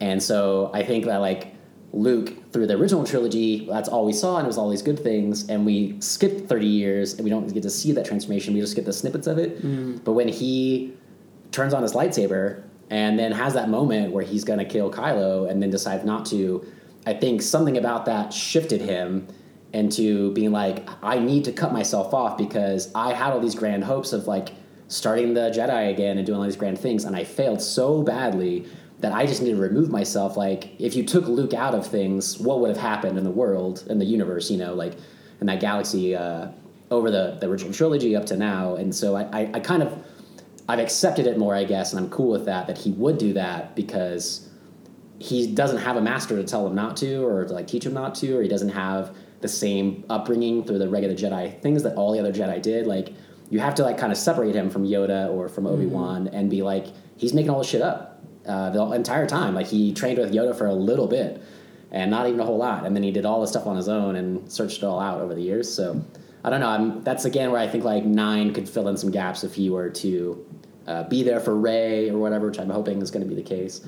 Um, but yeah, I'm, I've kind of accepted that part. I'm I'm actually kind of cool with it now. Uh, it makes more sense to me, even though it's not maybe my preference. So I would say, and of course this will be different now because of Carrie Fisher's death. Um, I feel like Carrie Fisher's character, Leia, would be the main hero over the whole thing if she had lived and if we had seen her in episode nine. Yeah. Um, I thought I, f- I feel like where she's come from and not everything is more interesting than Luke or some other cha- main characters. Interesting, Um, and um, I think Rey's fascinating Mm-hmm. and everything. Um, and I don't need her parents to be anybody special. Oh, so glad they didn't do anything But that. Yeah. um, I mean, they could have, and it would be fine. Even if it was, you know, it doesn't have to be some like Jedi family. It doesn't mean Mm. she has to be some like niece or grandniece of Obi Wan Kenobi or something. But even if it was like somebody who had fought who had seen Jedi and didn't want her, like saw her use those abilities and didn't want her to, Mm. Yeah. like Wedge Antilles' is Mm. granddaughter or something. Um, you know that would still be some kind of connection and have some purpose to her being abandoned Mm-hmm. um, and but to know that you know if it's if if it's true what Kylo Ren said about them you know being like nobodies and they're dead Yeah. now and laying in a pauper's grave and and she was really like just abandoned Mm-hmm. um, then that's fine. Oh, It's interesting though. Is I read a lot about how hey, it's like she's not coming from any up and comer family or like Yeah. powerful family, and she, you know, it's it's different because it's showing like Luke was the son of, um, you know, Vader, and so he's this like lineage of powerful, you know, uh, people powerful with the Force, but and that's different. And I thought and it's not different because we started out this whole thing with Anakin Skywalker, who was a slave on Tatooine. And he came from nothing. Mm-hmm. Yeah. And We've already seen it. So we have seen that. And so it isn't new. And so not that it makes me feel differently about whether she should be from some special lineage or Mm-hmm. even related to a character we know of. Um, but the idea that this is like a groundbreaking thing just isn't true. The whole thing started with, you know, the family of the Skywalkers with a slave of all people, not Mm-hmm. Just somebody who was yeah. like poor, but like a slave, Mm-hmm. um, and and that was our first, you know, characters Mm-hmm. you know, to see fully evolve and everything. Um, even though that was in the prequels, and we didn't see that with the original trilogy. Yeah.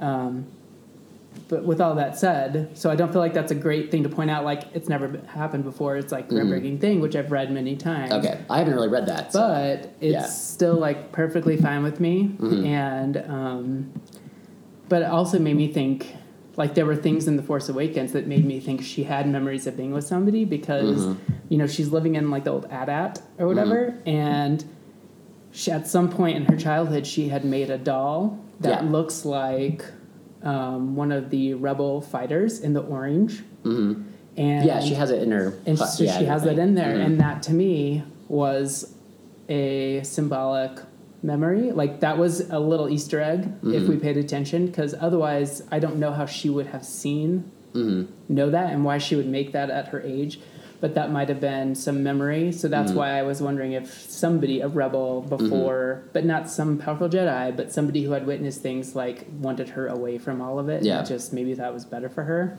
so there's little things like that where i thought they could have played with more Mm-hmm. also um, and Yeah, it's not think he went a different necessary. way. It's not Yeah. necessary. To me, it would have just provided more of a thread, Yeah. and um, uh, that would have been kind of cool. Mhm.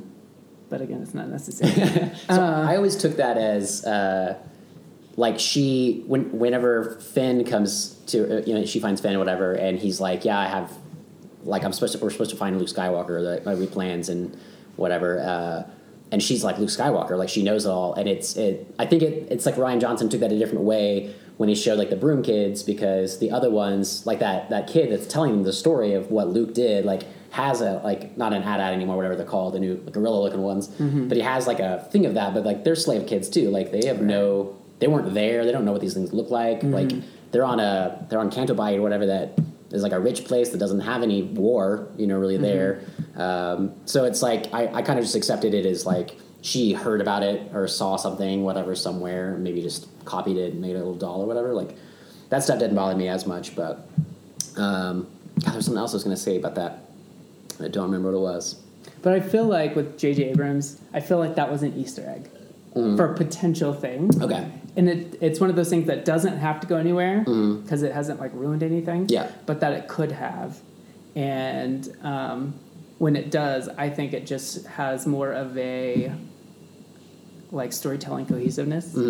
Um, and because that to me was like something made from memory. Not a toy given to mm-hmm. her or whatever. That's how i took that. Mm-hmm. And it was like this little rough you know thing put mm-hmm. together and it roughly looked like somebody who would have flown an x-wing or Yeah. something right? Um, so, So about her lineage, though, my my theory had always been from the Force Awakens that she was that Luke took her away. She was a, a really young, like a youngling, or whatever, uh, Padawan uh, that he was training whenever all that stuff went down with Kylo.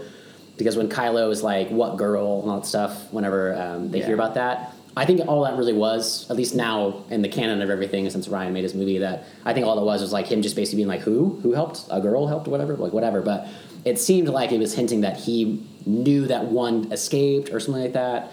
Um, or whenever- un- whenever unaccounted for or Yeah. something yeah, And I think it's cool now that we're talking about this. I hadn't really uh, ever connected it to that doll, but it's like maybe Luke had that uniform. And if she was there as a young child, maybe she even not saw him in it, but maybe saw the uniform Yeah. and made something.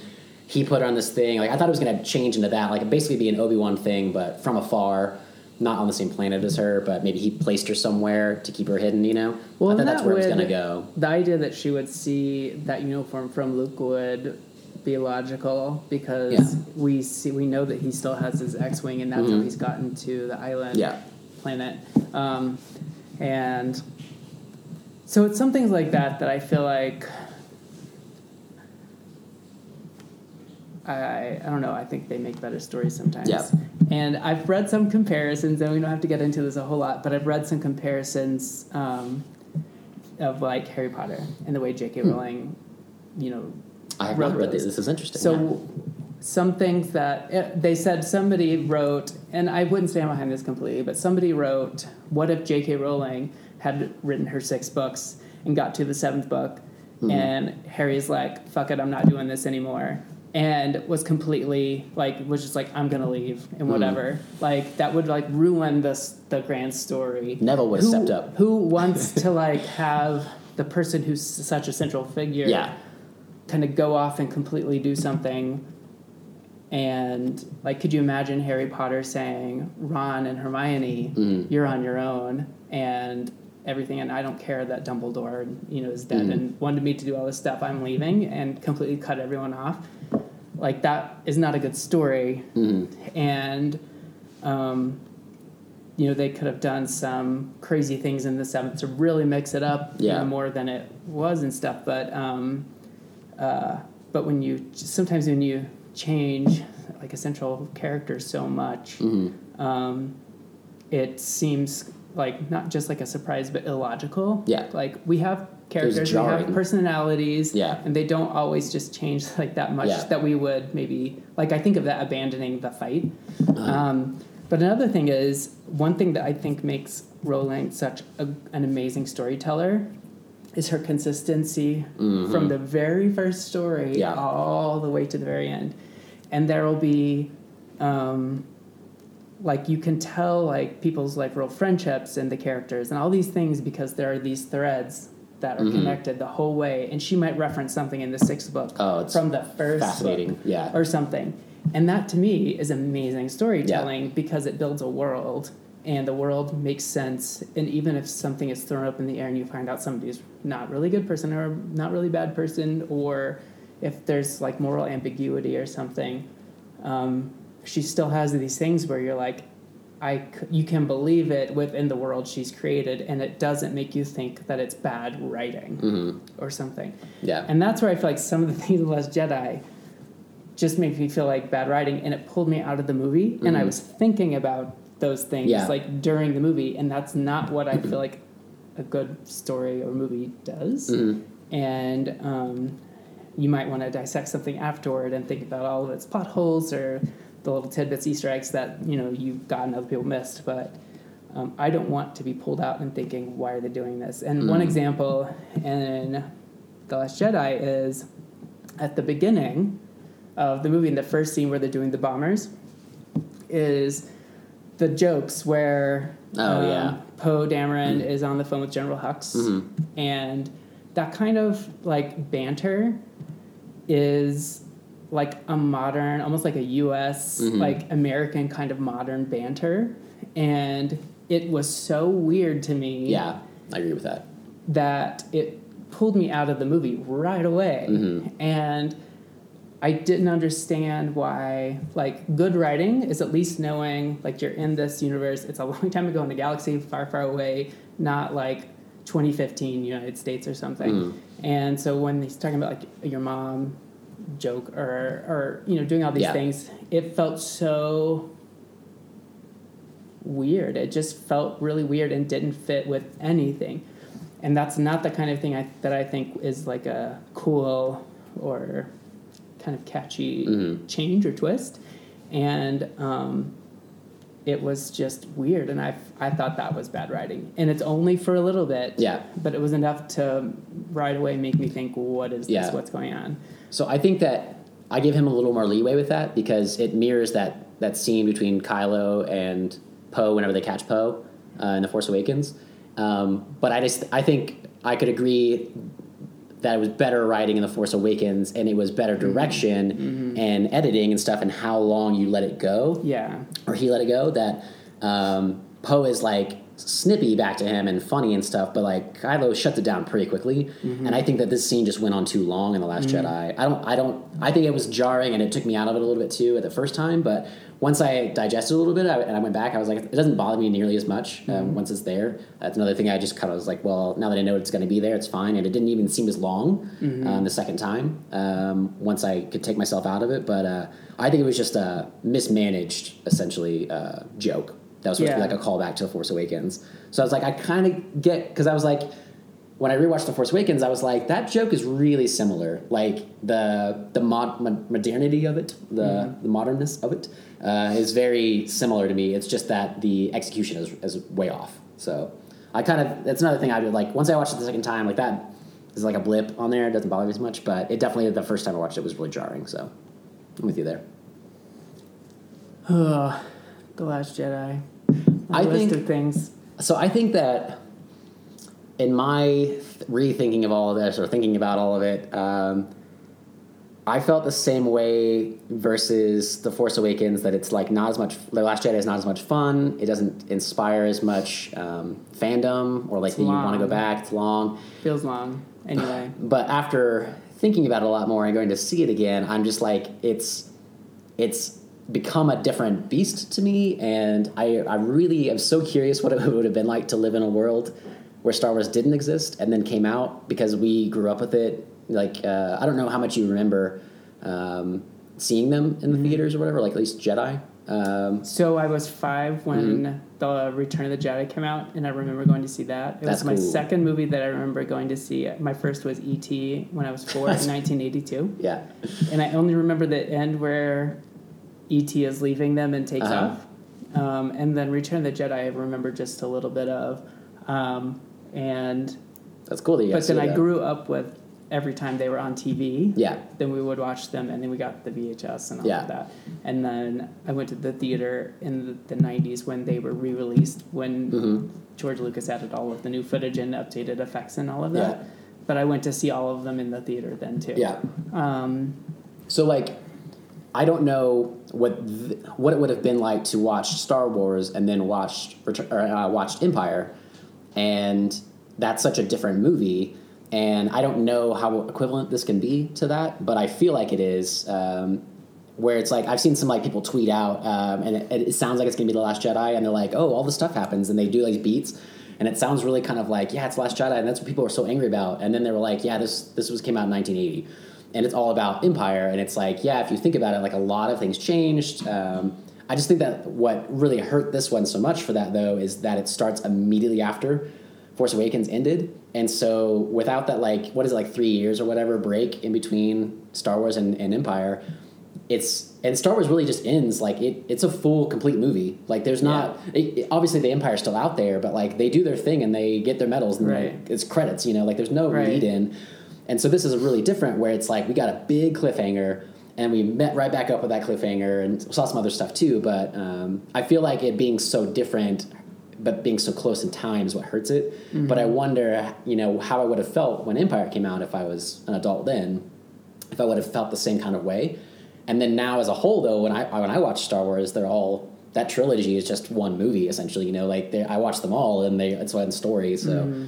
I don't know if again when nine comes out, I wonder how you'll you know if, you know, how it'll affect your viewing of this one or whatever. And maybe as a whole, you'll be like, you know what, this actually was a good turn. But I've come to take it as like, yeah, it's not so much fun and the first time you watched it, it wasn't as great and it takes you out of it. But the second time, it's like, man, I'm just thinking a whole lot now. Like the entire time, I had all these theories about things online and I rewatched it and I was like, okay, this is cool. The Force Awakens also, like when Return of the Jedi, he just like tosses the lightsaber behind him. I was like, man, that ruins the end of the Force Awakens uh, because it's like that scene was so powerful with them staring at each other, He's and so now he just with it. so emotional, and then he just tosses it, and it was it, it was like, man, that just felt like they literally threw away JJ's movie basically, and it I, was really I think jarring, that's invalid. right? I feel Mhm. like that's even if you're going to change all of this stuff, you have to respect the even just the last movie and the way it went and that emotional ending. Mhm. Like has to mean something. I don't buy Yeah, like it's so weird that um, the change in Mhm. tone and attitude for tone for the movie and then attitude for Luke. mm So I feel like that's like a great example Yeah. where if you're going to change something, like sorry, you have to fit it in with what just happened. yeah, Especially like you said, when there's no break. yeah. And I um, that's the that's the difference between the and I also wonder if that's a part of what makes it might not have anything to do with it, but it might make The Last Jedi feel long is that it's just right after not all these different things have happened. It's like literally right after we have left them and Mhm. the people who are on that base um, with uh, General Leia, Yeah. Organa, and er- and everyone are now abandoning it and all this stuff and um, like nothing. There's not like you're not catching up on anything. yeah And, Yeah, yeah. And then there's just it's a long chase scene. Mhm. You know, if you stick with that part of it anyway. Um, so, So I would yeah. One thing I, I there's a can't remember what it's called. There's a subreddit that's like uh, fixing movies or something like that. And it's like plot holes and stuff that people are like, man, this would be so much better if they just changed this. And uh, people do full movies, so they'll do like little snippets. But one, I was curious what your thought would be because I thought it changed it just enough that I'm like, this is great, and it would it would solve that problem. Is she's holding the lightsaber out to Luke, and he takes it, and instead of tossing it, they're like, what if he just stares at it and he thinks about like everywhere this lightsaber has been and how how the hell does she have it? You know, because he lost it. Um, that it's like this killed all of the younglings in Darth Vader's hands. This did all of this stuff. This and whatever the rest of the movie means Yeah. that he is taking this all in and he just grabs it and he fucking just chucks it as hard as he can, Or like right? angrily. Angrily instead throws of, it Yeah. Instead off. of like haphazardly. and then it comes back to Rey's hand, and she hands it back to him, and he's like, "Who are you?" That would be awesome. Right? So like that little change, instead of just tossing it away and being like a funny, weird joke that doesn't really play well. Yeah. I was like, man, that would have solved everything on that that scene, and it would have felt. There's so much emotion tied into that. I thought it was really cool. And there So, should be. That's one thing. Yeah. Is there should be more weight to all of it than we see Luke have Yeah. in Last Jedi. With him tossing it aside, with him so like cavalier. the way yeah, the way he Yeah. is with her at first anyway. Yeah. Um, that doesn't make sense to me. Yeah. And if anything, like if he's a, exiled himself because of all that's happened, then why isn't it weighing on him a little more than him just tossing it? Yeah. You know what I mean? Seems a Um, little. Yeah. And if, if it's going to be her bringing him the Skywalker Mm-hmm. lightsaber, um, then like there should be more. And to me, again, that's a wasted opportunity for storytelling. Yeah. And um, So how would you? Do you have like a anything you would change? Any like I don't know how grandiose you've you've envisioned this. If you have dreams about it, you're just like so frustrated with this movie. You have a different version or little little scenes here and well, there. some things are little moments and that we've talked about, and like things like. Um, and things that I feel like are, are like lazy Mm-hmm. storytelling and maybe direction, lazy like direction. Oh. And so, like the opening scene with the bombers, Oh, those yeah. bombers are so slow that there's no need to like worry about them. and Uh. I cannot recall, other than the Death Star um, moving when it's not in hyperspace, I mean, like going light speed yeah. nothing else moves that slowly in previous Star Wars movies. Um, especially like a fighter kind of thing. And they made it look too much like. I feel like they, like whoever thought of that, the bombers, forgot about the fantasy side of all of this. Mm-hmm. And it looked like we're like in like World War II bombers, Yeah. like way up high, and how it seems like the ground is moving slowly, mm-hmm. and you're gonna drop bombs, and you hope that like anti-aircraft guns like don't shoot them down and Yeah. stuff. And but this is in space with like crazy technology, and they still have these With things no, no that gravity.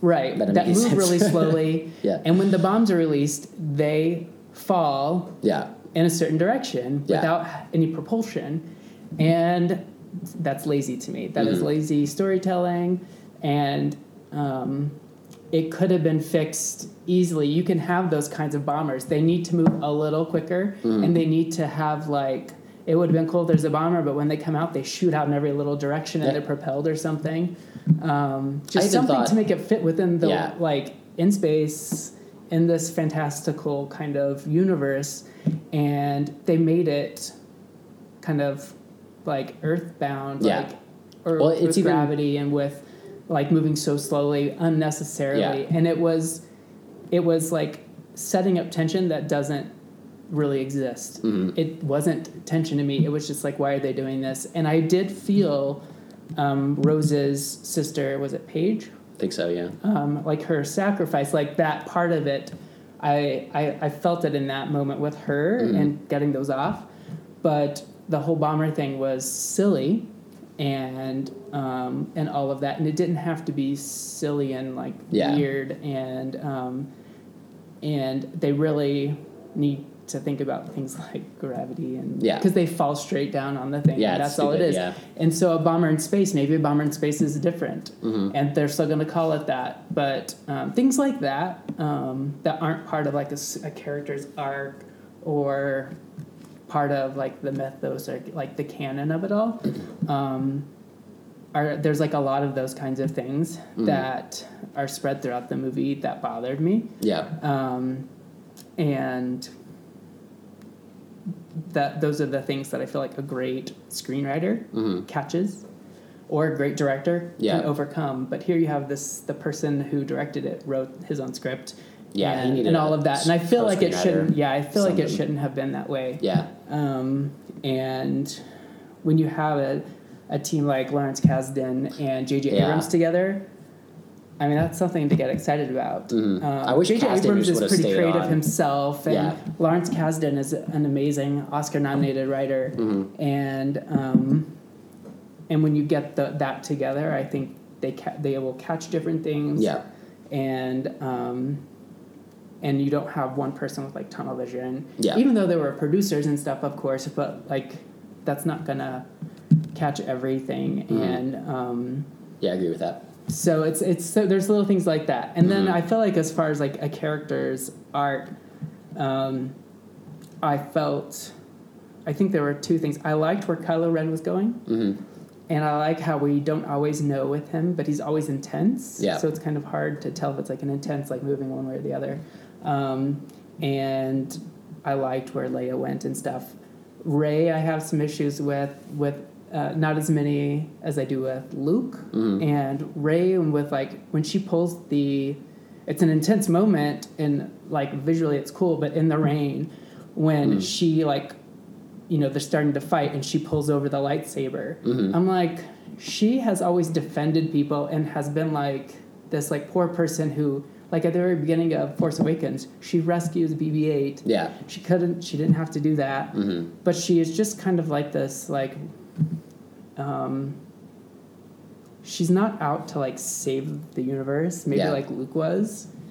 Um, she's waiting on people, and she's not Mhm. sure what to think of that, even if she, whether, regardless of whether she really believes they're coming back. Um, When she was waiting on but Luke she helps. to to help. mhm. Yeah. But she she helps other people, Mhm. and for her to like draw her lightsaber, you could say it's like the dark side calling her, but that to me felt very un-Rey like, and we haven't known her long enough to Hmm. Yeah. like see a, I guess a lot, but that to me felt too different from what we've been set up. And like, I don't believe that she's gonna draw her lightsaber like that for real, and like, Yeah. like look that angry. Mm. Um, and it just felt weird to me, like, um, and I, so I there's little things like that might Yeah. seem small, but like those things, I I mean, surprises need to happen within someone's like character, Mhm. or um, you know, sometimes terrible things happen in like real life, and that just messes people up for the rest of their lives and um, changes who they are and how they are with other people. Um, we haven't seen that with Rey. Luke. I know, but we haven't seen that with Rey. Um, And, um, but also like if Luke seemed to be in like a depression hmm or something, he seems to just like like you said earlier, Cavalier. Like he Yeah. just seems to not care. Yeah. And In the beginning, Right. when, and he, that when just is like there. really he is living his life on this island and that's it. Yeah. And maybe he went there at first to try to learn something, and he said he went through the books and like Yeah. whatever. Um, Maybe he didn't find something. but he seems to not care. Mhm. I have a problem with that. Yeah. If if he were depressed, if he were if he needed to come out of a dark place himself, Mm. Um, maybe he has given up on like humanity and is starting to go toward the dark side when she finds him and she Mhm. pulls him back. That would have been something different. Yeah. Um, because who would expect Luke to go to the dark side at this point? Mhm. But maybe this would make him like give up on hope Yeah. um, but he seems to just not care. Um, but um, she hasn't gone through anything that should make her act that way.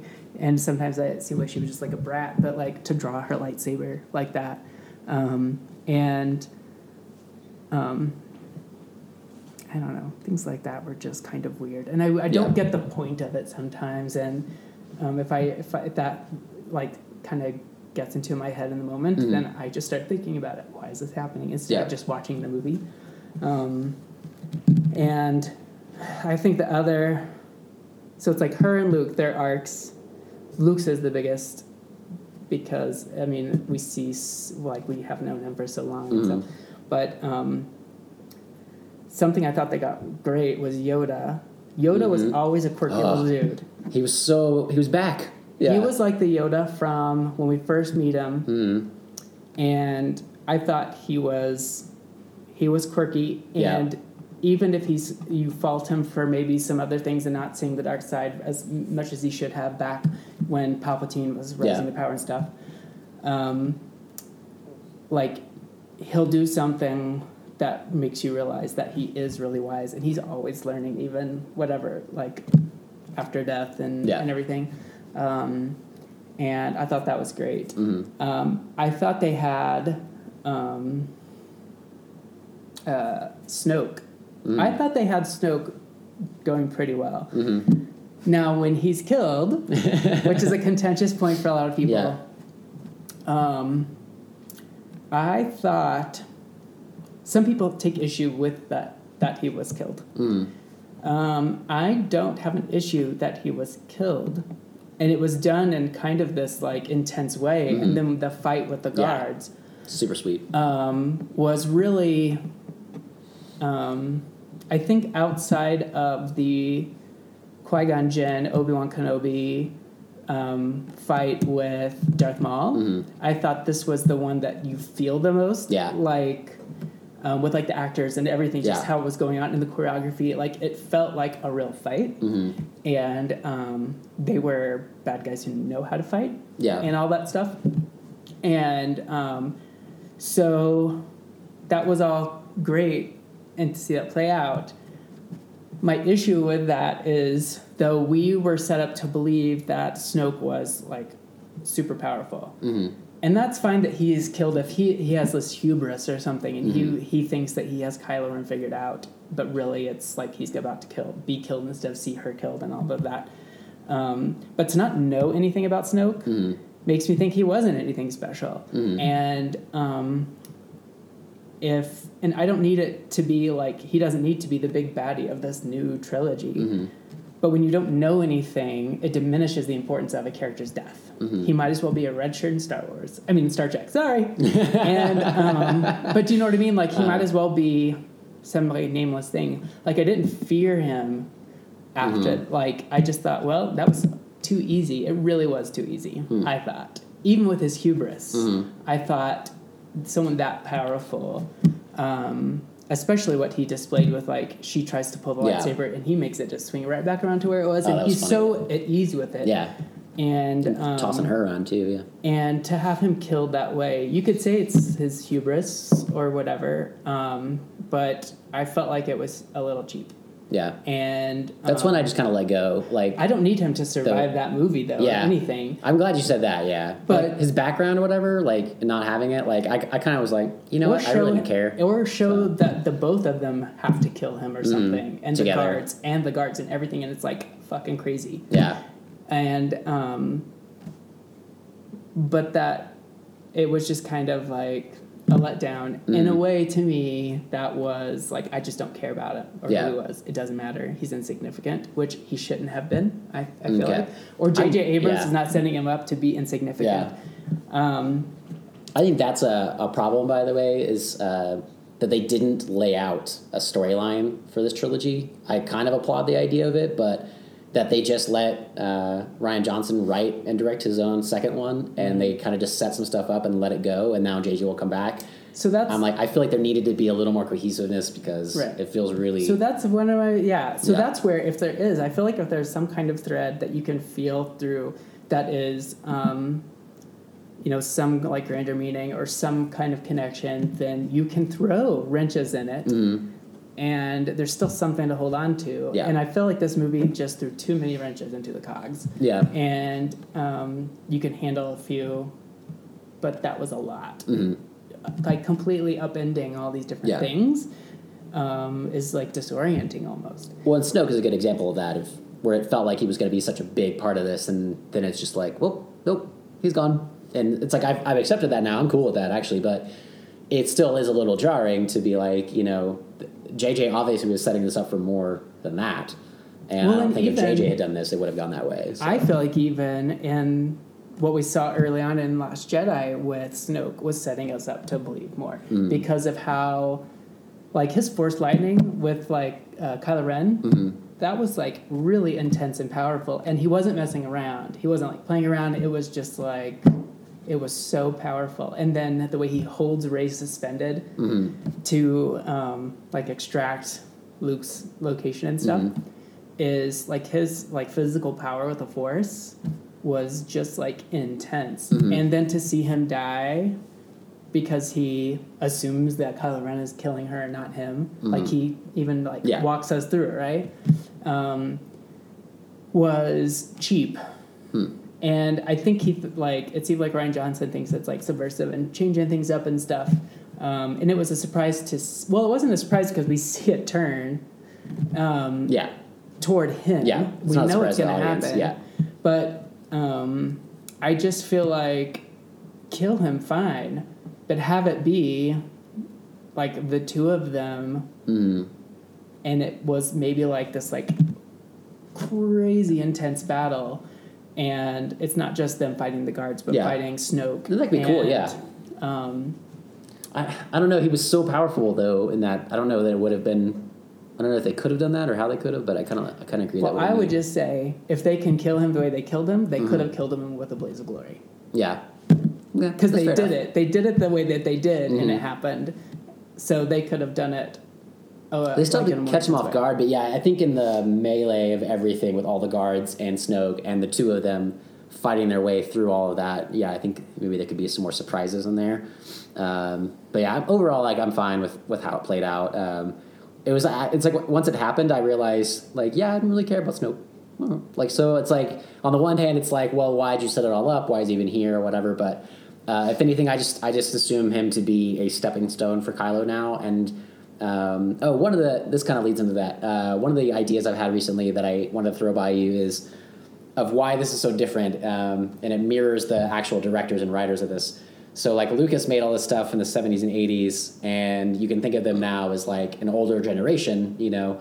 Um, and now like the younger generation of filmmakers are making them, but within Star Wars itself, it's mirrored that um, the old generation did things a certain way, and now the young generation is doing it. So like Hux is such a weird character to me. I really don't like him. Um, he's doesn't do a whole lot. He's not really menacing, but I feel like he's just so young, and the Empire like kind of like the remnants of it got back together but it's like kind of like with luke like i was saying where he doesn't have a jedi to look up to like they're all young and they're all doing this new stuff essentially like i don't know where snoke came from and he obviously looks fucking old but um, kylo like killing snoke and now being the supreme leader i'm like all these like 20 or 30 somethings like ruling the whole galaxy it's kind of interesting but i think that's why there are so many things that feel so different because they don't have anything to look up to to tell them what they should be doing, and they're all making it up now.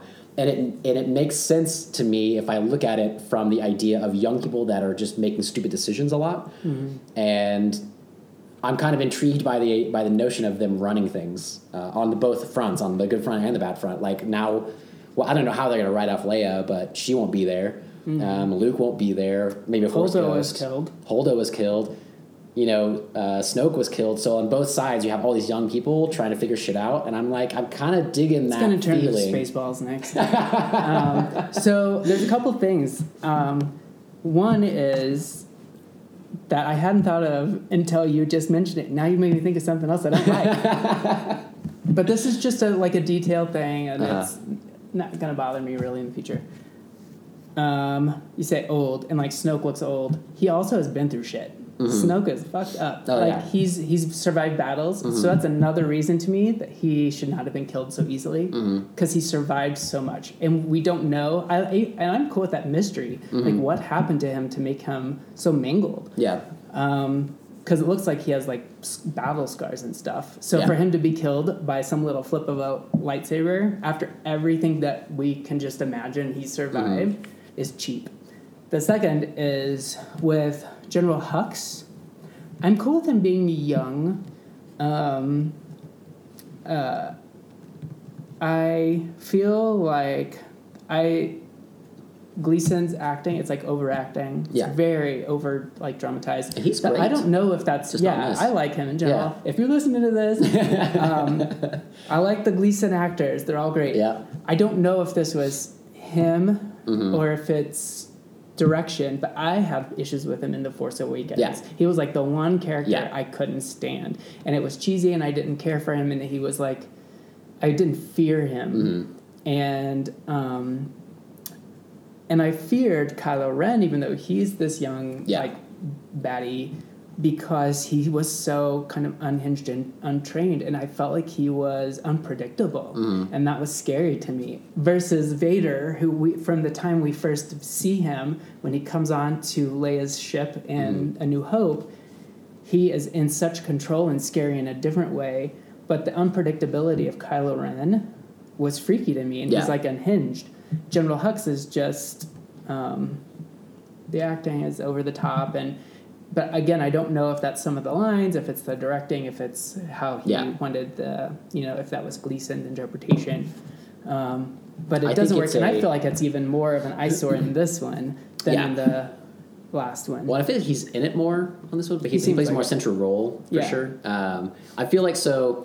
I know that you uh, don't like the Canto Bight like uh, effects. man we stuff. could have another one just about canto bight another session So just the- about canto bight I only want to mention it briefly because uh, I, I have a theory uh, that kind of leads into why Hux is overacting, I guess, too. But uh, I the first time I watched it, I don't like the Canto Bight stuff, just more like a, as a plot line. But um, I didn't really notice much about the effects. But you were like, yeah, it looks really cheap. It looks like the prequels.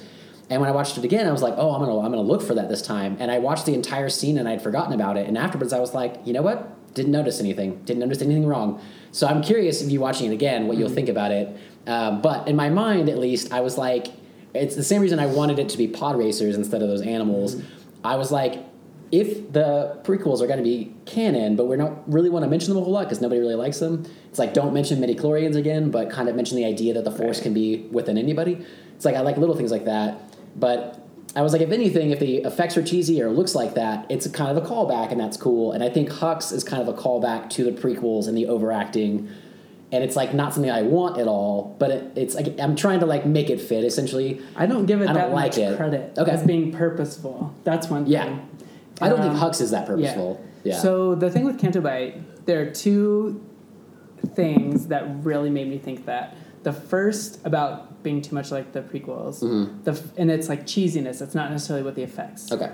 The first one was when the little bitty, almost like an inebriated alien, Yeah, yeah. is throwing coins into BB-8, think it's a slot machine. That was so cheesy Yeah. in a prequel way and unnecessary. This is a long movie. I don't Mm-hmm. Yeah, need to see this little dude doing that. Yeah. And it doesn't do anything for the purpose of Canto Bight. It's to show us the um, wealthy um, people profiting off of this war. Mm-hmm. And they wanted to introduce that. So showing this little cheesy moment with this character doing that, treating him like a slot machine, which just sets BB-8 up to be able to throw them Yeah. back later, is it all feels contrived, It's a yeah. wasteful like narrative Mm-hmm. moment, and it looked cheesy. And then the other thing was the for me was the the creatures that race. When it was when they were in the stables and the up close shots of their Mm-hmm. Yeah. heads and stuff, I thought that was done pretty well, Mm-hmm. and I liked Rose knowing about that and showing that connection in her like family history Mm-hmm. and her knowledge of like the war profiteering. Yeah. Um, what I didn't like is when they start running, it Yeah. looked so cheesy I agree with and that. was so fake looking. And if you can't make something look very real now, Mm-hmm. I don't know why you're going to do it because um, it just looked so cheesy. Or do it and film it in a different way, show different angles that make it look a little better. Mm-hmm. Um, and so it was like those two things. I loved the idea of showing that there are um, people who profit off of all of this and are kind of safe. They're out of it Yeah. and to show what um, to remind us that like it's not all happening in a vacuum that there are people who create the weapons and that when we see the moment where they sell there may be a person who sells to the Yeah. resistance and the first order um, those kinds of things i just thought it was done in like a boring way. I don't need to see a casino Mm-hmm. Yeah. and like cheesy like all these people dress up. I would rather Show 'em the nose. like have a more um, dialogue heavy scene with like showing like a meeting with somebody who profits or like some other kind of more serious way Mm-hmm. of um, showing that lavish life that's protected Yeah. and to show that they're serious and like make it a little darker or something Mm-hmm. and um, maybe like talk with someone there's no discussion with anybody who's Yeah. involved in that and just it felt Benicio del Toro, yeah, and it it just felt- goes through it quick. superficial Mm-hmm. and trivial and if they want to introduce that which is really serious stuff then don't do it with some cheesy scene like that Yeah, um, and i just thought that, that there is a much more interesting Mm-hmm. way to show that and they should have even shown maybe it's funny because like the resistance is in a bind because they're also getting things from them right so it's not like they can go and Mm-hmm. Yeah. attack them or like bribe them or whatever but um, i can't believe that they don't like have spies in there or something like learning about it or show that maybe there's this like underground of Mm. Yeah. like spies for both sides and they had to go there and like get in with the spies and like figure that out the idea that it's there Okay. and there's no like keeping an eye on the other side there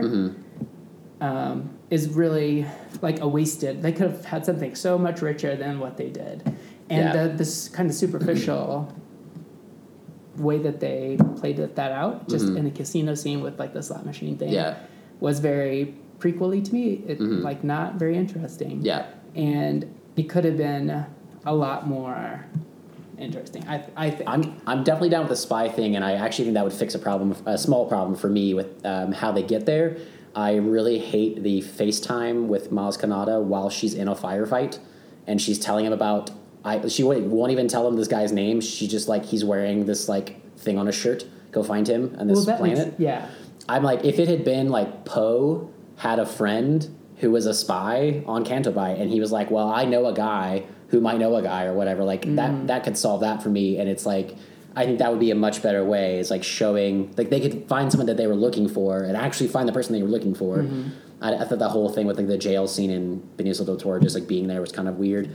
Um, after they get all there and everything, and just all of it was just really contrived. So I think yeah, if there was a spy that kind of went through it, that would have been played better. And Poe could have just told them about that, and then they would have been on their way. and i'm fine with Maz Kanata having information because she was supposed to be kind of like a pirate I'm cool with that and Yeah. stuff um, I just don't like the way it was shown. right? Yeah. So there, I feel like a lot of that. Um, there's a much better scene there, Yeah, yeah, for sure. and um, it was for a movie that long, and everything. Um, and if they're going to introduce something new to Star Wars, which I'm cool, which is this whole um, arms dealers and stuff. Mhm. Yeah, I like this. Like I yeah. really liked that, Mhm. but you didn't do it very well. Yeah. You didn't really do it because you just show like a party Mhm.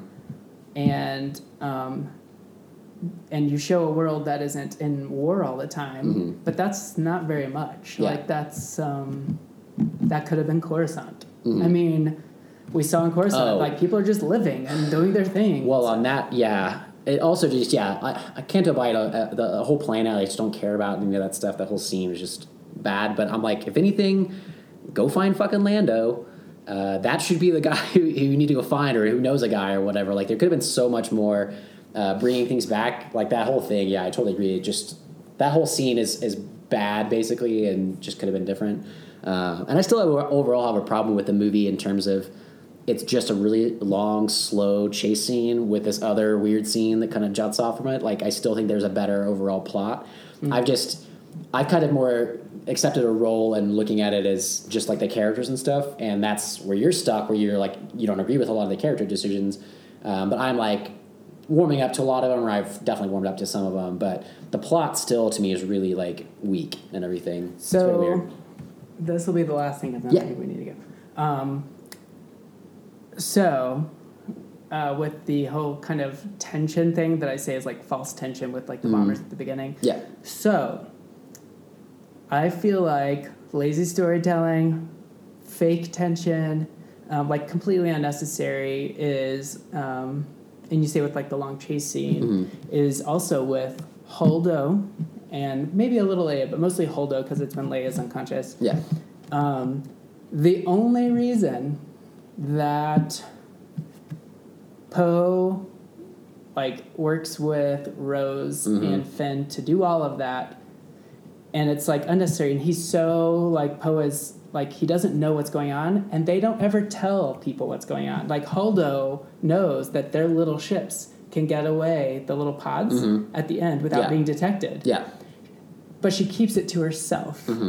And Poe, who's like now this high ranking person in the uh, resistance um, and can be trusted, um, if he knew that, if she wouldn't keep it all to him, Yeah. which she does the whole time, all and and so it's to me that's false tension. Yeah, that was stupid. because she had the answer all along, Mm-hmm. and if she had told him, he would have been like, "Okay, we'll get close enough and we'll sneak away." The only reason they couldn't sneak away is because Benicio del Toro's character Yeah. told the first order because he caught the signature and Mm-hmm. told the first order about it. That's the only reason the first order got any of those ships. Yeah.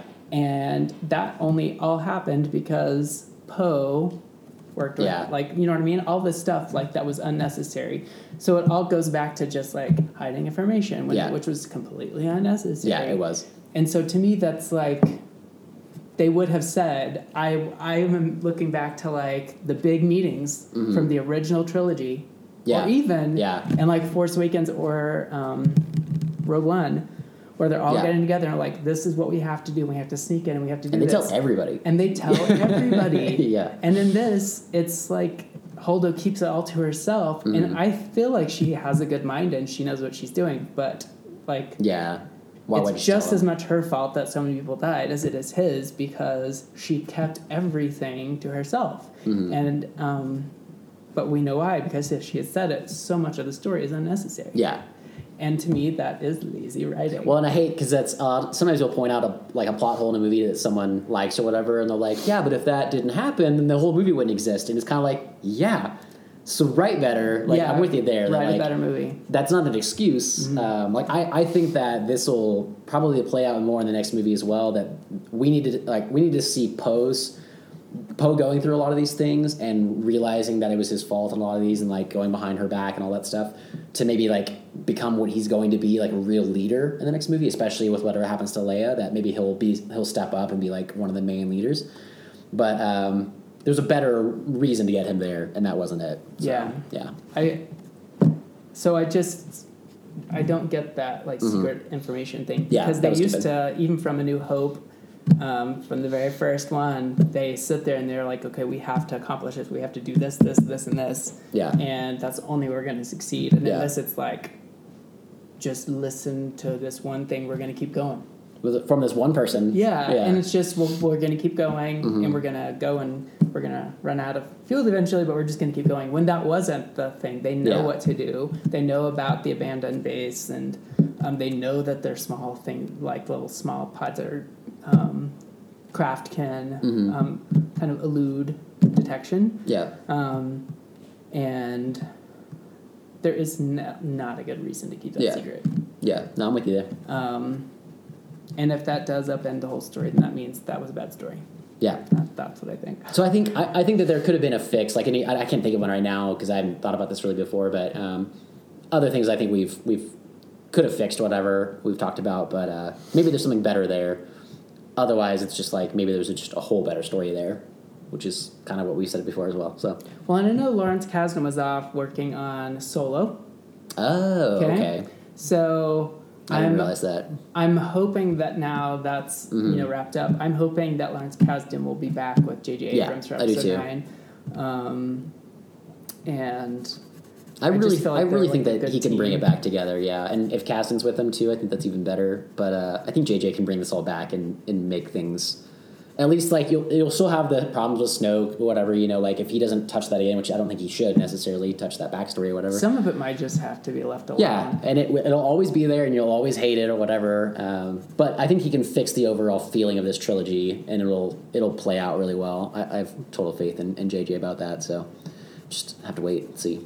Um, I'm not sure what to think right now about them not changing Leia's arc, but I get like Oh, I I know. know some people were like, why didn't they switch Leia and Holdo up and have Leia do that Yeah. crazy scene? So cool.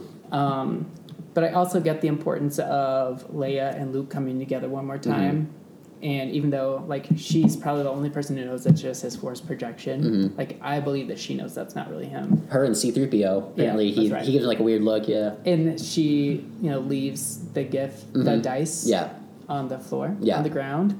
Yeah, I think she she knows knew, they're not yeah. real, and um, uh, they already have this like big thing about what to do with her next, though.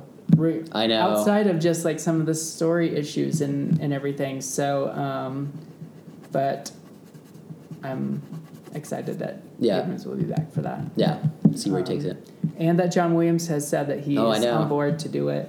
And I'm so afraid. I don't know how old he is now, but I'm so afraid he's gonna die. He's before- about eighty. He's eighty-five or eighty-six. I mean, he he like said he's that good. he he said he has no arthritis in his hands, Hmm. and his like vision is still great. And so he said as long as he can play the piano and all of that, then he will keep working. Yeah. and he loves it so much Yeah, that's awesome. he he doesn't he's not as prolific as he used to be. Mm-hmm. I mean, you know, he did the post. hmm And he did the theme for Solo. Yeah, I'm excited not for that. scoring the full thing. yeah. Um, but then he'll do episode nine, and he's not. He didn't do Ready Player One. hmm I think Alan Silvestri is Mm. doing Ready Player One, and um, That'd be a good fit for that though. but I'm you know I'm glad that he's you know on board to do episode nine, and Yeah. as long as he's in good health, and he does seem to be. Yeah, that's good. I mean, yeah, fine, it just always so- worries me. Like, and his work is like so good. Yeah. I thought. Um, Force Awakens. I would have been super happy if it won him another Oscar. yeah, Um, it's a great score. It's an Rey's amazing theme score. It's awesome. And I liked that he, when he came back to do episode eight, that he said, you know, he didn't want anybody else writing for Ray yeah, for that's Daisy cool. Ridley. And um, I've really liked his music for this one too. Um, so I'm excited to see how he'll kind of Mm-hmm. Yeah. come back and close that out. for the Um, epic final chapter. especially with the different kind of tone that Abrams will have. hmm There's so much. It's like all over the place. No, it's fun though. This is like the point, um, especially with anything with like Star Wars. I always think that it's just it's it's an ongoing conversation. That's part of the fun. It's decades of ongoing conversations. You know, Oh like how how many conversations have we had about prequels and the original trilogy? You know, all these Too years. many. Too many. I mean, I had. Uh, I didn't get to go to episode one, uh, the, or I didn't go at midnight, but you had done that, and because you did that, I went to the rest of them, and I went to all the Lord of the Yep. Rings and all that Uh-huh. stuff, you know, because you had done it. So it's like it's something that's part of the any any fan whatever of it. It's always fun to talk about. So, Mm-hmm. uh, but I wanted to call attention to your Porg cup Yes. that you are. I'm drinking coffee out of my massive Porg mug. That's just missing its its skull. It's Yeah. kind of scary, but I do like the points. It's one of those things with Star Wars is I love all of the animals, all of the Mm. creatures, and I will never criticize Ewoks or Oh, anything yeah. else like I love Ewoks. um, some people thought that, that it got too cheesy with Mm-hmm. Return of the Jedi and Ewoks. I loved them. Of course, I was a little kid, Yeah. but you were at the right age, yeah. I feel like they're they work for me. I'm fine, but I also just love all of those moments where there'll be a little animal somewhere, and it started with George Lucas, and they still do it now. Mm-hmm. Yeah. And how you you'll be walking like at the beginning of Return of the Jedi. When you're uh, when C-3PO and R2D2 are going toward Jabba's palace, Mm-hmm. and you see this big creature off to the side, you might not notice at first, but there's a little creature running across it, Hmm. and its tongue shoots out and grabs it, and it eats it and it's just like this little moment of reminding you Uh-huh. that it's not just like a model and like a desert landscape like they try to fill it with Yeah. life and everything and then like in um, force awakens at the beginning um, with Rey and um, BB-8 Mm-hmm. and they're walking and their little creature like pops its head out of the sand Oh, and yeah, looks yeah. around like there's Yeah. those little things that I was say, make like, it the feel droids, too. lived in Yeah. yeah and the droids and everything so the porgs with this um, it, it's something I, I think could have been cheesy, Mhm. but it wasn't. I felt like they had them in there just enough. Yeah. And um, to show the little bitty porgs with huge Chewbacca and Uh-huh. everything was like, it was just like this this kind of good thing. So Yeah. I do have a soft spot for the porgs. Yeah, I thought they were used well. At, at first, I actually thought they were used not enough because it, I once they were on the Millennium Falcon in the in the trailer, I was like, oh, they're like at least one of them is gonna have like some sort of importance. And it was like, no, they literally were just making nests on the Millennium Falcon, and he's just Uh. still on there. And then I, now that I'm like, it, it would have hurt it, I think, for a lot of people had they been more important. And so now it's just like they're a cute little thing, and it's like cool. Mm-hmm. Right. So I'm I'm kind of like board a little pest. They're just Yeah. there. Um, they don't. They're not significant Yeah. to the story. Just to fill out the world. Yeah. And that whole scene with Chewbacca is hilarious. Is yeah, or like the, Uh, when he's eating yeah. one over the campfire and they see him. Perfectly cooked. So yeah, Yeah, so little things like that. Yeah. So I think it's fun. That was they still they do a good job. I Yeah. think with all of those movies with things like that. well, I'm glad they kept up the practical effects with these, unlike the prequels. Um, these, I think, Last Jedi had is, had more practical effects than any of them so far. So And Yoda was a yes, again. Yoda was yeah, practical so much, effects again. so much better. Yeah, Um, and I know it was a little different because it's like his projection, Mm. but but still it was like using um, yeah, it looked good though. I thought, yeah, yeah, it that was cool. good. Um, so I do like all the all the little creatures and stuff, and Yeah. and the droids. I think they always do an amazing job with that. So, any last thoughts? My last thoughts are I like The Last Jedi. It even if it doesn't sound like it. Yeah, it's I interesting. don't think it's amazing. hmm I think it's more of a, a decent movie with some really good moments Mhm. that make me like it more than I otherwise would. Yeah, Um, but I'm just really looking forward to episode nine in a couple years. And this year I'm just focused on Marvel. yeah. I'm so excited for Black Panther Oh yeah, and that Avengers Infinity so War rad. and Yeah. Ant Man and the Wasp. And, um, you know, f- coming off recently off of Thor Ragnarok, which I just was so excited about. Yeah. And So you love Taika, yeah. yeah, I'm Yeah. such a fan of his, and um, his. I I think they're like. Some people I know don't think that there's much to Marvel movies or superhero movies in Mhm. general. Um, I think they've done a great job as of late, especially with um, really different ways of telling their stories and visualizing their stories. Mhm. And um, with the different directors they have, Yeah. you know, coming in and stuff, um, they're they are so different. If you give them a chance, Mhm. I feel like like they look different. Like Thor Ragnarok, Oh, was yeah. so different, Yeah. and it has the director's like signature kind of charm. Mhm. It's not like any other movie he's ever done, um, but his um, he's subversive in a way where like he'll throw a joke out, but I feel like it's ti I feel like he's a pretty good storyteller and he Oh, has yeah. good comedic and dramatic Mhm. timing, and um, it all just works really well. And I feel like Chris Hemsworth Hmm. um, is uh, maybe not underrated anymore, but I feel like he's a really good comedic Oh yeah. action actor, Mhm. and um, He really felt like he was like a kid playing in a sandbox Yes, in this movie. he's having so Yeah. much fun. Yeah, and, the Hulk, And- and yeah, and Cate Blanchett was so great as Hela, and just like she's a person who, with a different actor, um, could that character could have been over the top and cheesy, Mhm.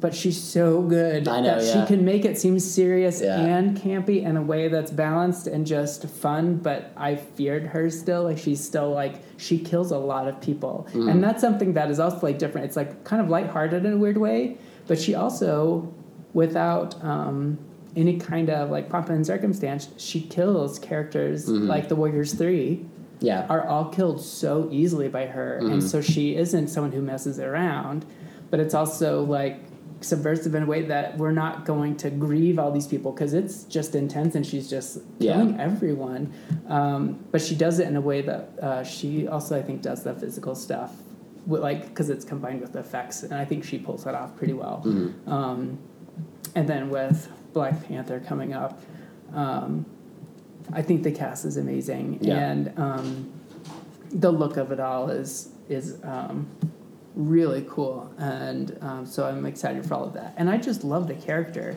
I knew nothing about the character Yeah. before Captain America: Civil War, and came out of so nowhere. He's awesome. Yeah, yeah, I, and I think Chadwick Boseman, yes, uh, great for the role, Mm-hmm. and the character is really interesting, and that whole world and everything. So, um, and then I think my most anticipated movie of this year is Avengers: Infinity War. Not gonna lie. yeah. Um, so it's like ten years in the making, man, and Yeah. like what 19, 20 movies or something now. So so with the. Russo brothers, I just feel like yeah, they they get it. they're capable and Yeah. they get it, and um, Civil War was great. Mm-hmm. Uh, I still love. Uh, I just love Cap America in that series, but uh, Winter Soldier. It's a fantastic movie. Love that movie. Yeah, that Mm-hmm. so. I feel like if anybody can uh, make this work and make uh, Mhm. bring in all these characters and everything, then it's them. And Yeah. I'm secretly hoping that, not so secretly, that um, I'd love for Captain Marvel to make a cameo in this. That'd be cool. Um, I know that they want to keep her for her origin story. Yeah. But um, I know that they also they're really good at um, being sneaky about who's Oh, yeah. in the mo- their movies and also in which scenes and like showing in the trailers for Captain America: Civil War when they um, removed Spider-Man from Oh, yeah. Mm-hmm. the trailers so that there would be some surprise. I feel like they're cognizant of that, of Yeah. the importance of surprises, even in the age of like.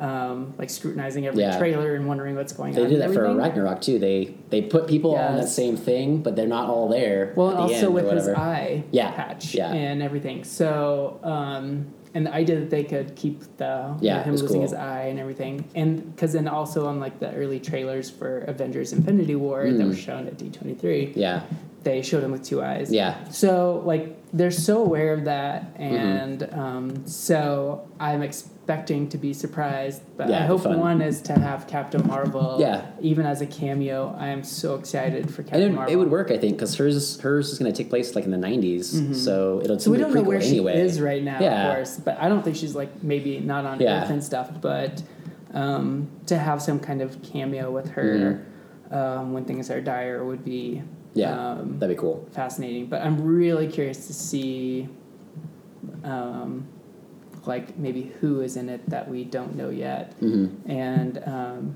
and I saw the only two of Wolverine. the. Oh, no, oh my god. If Hugh Jackman showed up in No. Avengers, you wouldn't be excited. No, What? I wouldn't. Oh man, that's another conversation. It um, but I've I'm uh, I've been trying to see who's been cast for the Black Order. Only two of them so far, Ebony Maw and Cull Obsidian, have been like Oh, the actors Uh-huh. are out there and stuff.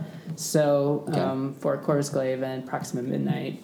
They haven't said who's playing them yet, Mhm. so I'm I'm even just curious about who they have in Yeah, those roles. Yeah. and why they haven't said anything yet about who's in them. So those little things I get really excited about, Mhm. um, and um, but because they have such a good track record, it makes me excited instead Yeah. of just you know kind of whatever. Um, because you never know what kind of treats they have up their sleeves. Yeah, so. it's cool. Yeah, Kevin Feige's uh, really taken this and made it amazing. I'm so glad that he's like launched all of this stuff and. I know that a lot of people have complaints about Marvel too, and about the even though they have new director or different directors that they keep like a consistent thing. But I think it's it's just consistent enough, it's just cohesive enough to keep them all together. But now they're branching out a little bit more, and Well, there's some that don't fit in at all, which I Yeah. like. And then, like Ant Man Mm-hmm. and Guardians of the Galaxy Volume 2, um, there are little things that you could say, like knowing now after Guardians 2, knowing that Peter Quill is no longer part Celestial, so he can never again hold Oh, an yeah. Infinity Stone. okay, Like, yeah, knowing that he can't do that means that he can't save the day with, like, doing that again.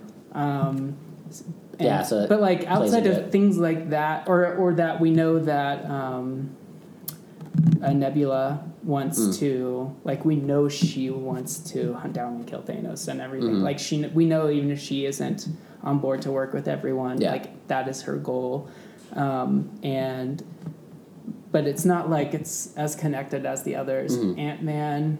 It opens up possibilities Mm-hmm. Yeah. um, with the multiverse and stuff, but it's not like it's also directly tied, Mm-hmm. like always talking about Infinity Stones and all of that stuff.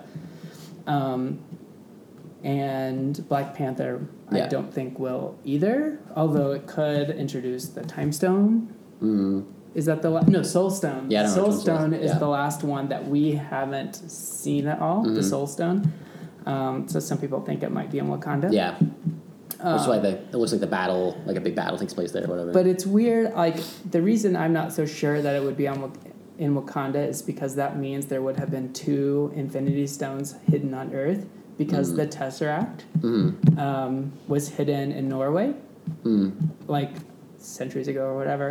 So the idea that two would be on one planet is weird Yeah. to me. But if they can make it work, fine. Um, but maybe they also knew that the people of Wakanda were special and like could Yeah. keep it. Um, but so some people think that they have it. Um, one other thing, there's been all this speculation Yeah. also about um, how Infinity Infinity War will start hmm and how quickly we'll see the destructive power of Thanos. Uh huh.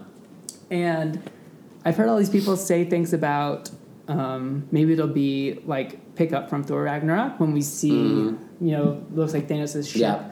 Um, and then in the trailer, we see Loki with the Tesseract handing it to someone bigger than he is, right? He's like Yeah. holding it way up. Yeah. It could be Thor, but it could be Cull Obsidian because Cull Obsidian is like really big and really tall. So it could be him and not Thanos, but we're not sure. I think it's probably Thanos. So it could be the beginning of that. And we see Thor kill all of them, maybe even like Heimdall or something, um, and then maybe kill Loki. Um, but also at the Yeah, very in case he's beginning, at the very beginning of the trailer Uh-huh. for Infinity War, it starts out we see some kind of like orangey kind of planet with like two bright spots, Mm-hmm. and I wondered if we it would start out on Xandar and he would get the Power Stone. Hmm. Oh yeah, and I've been worried about like the. Nova Corps and Yeah. Mm-hmm. like destroy them. And one thing, and so I feel like that would probably happen in Infinity War and not what comes next. Mm-hmm. Um, but that would be a really intense place to start. Yeah. And one thing is, I feel like Guardians did a good job of making me care about Xandar and like Mhm. oh yeah, the people there, and they fought so hard to John protect C. on the man. ground. Yeah, John C. Reilly, and, and um, they are not like perfect yeah. people, but it is. They're kind of like Earth, just like really seems like advanced. Earth, but more advanced and more Yeah. involved Yeah. and everything. But they, um, I feel like Guardians cool. made us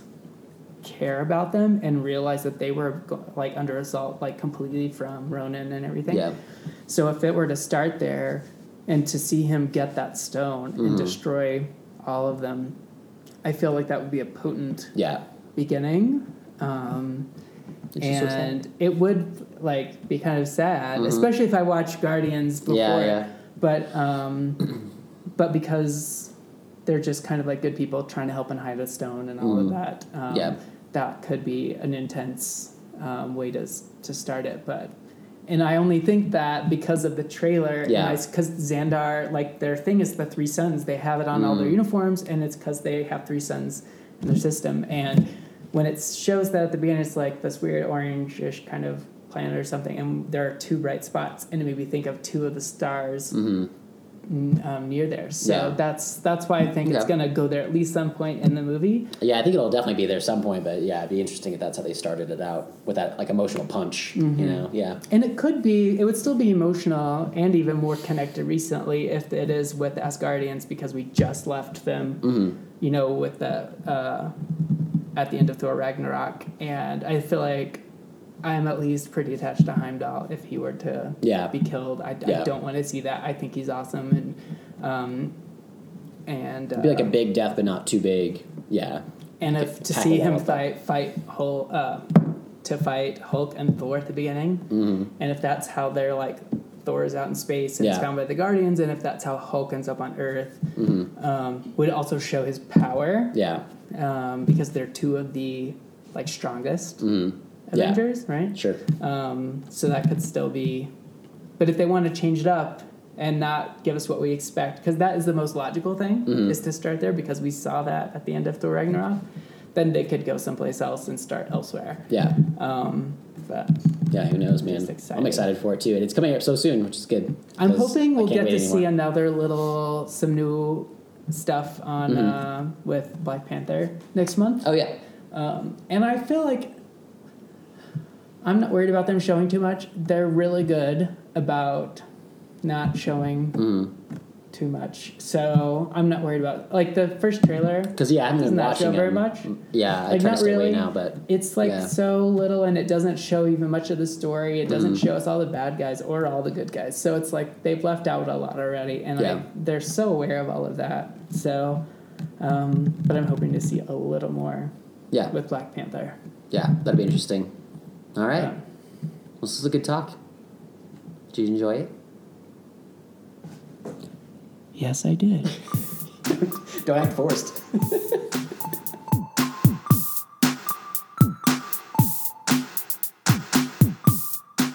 And we're back. Hey, I feel just the same.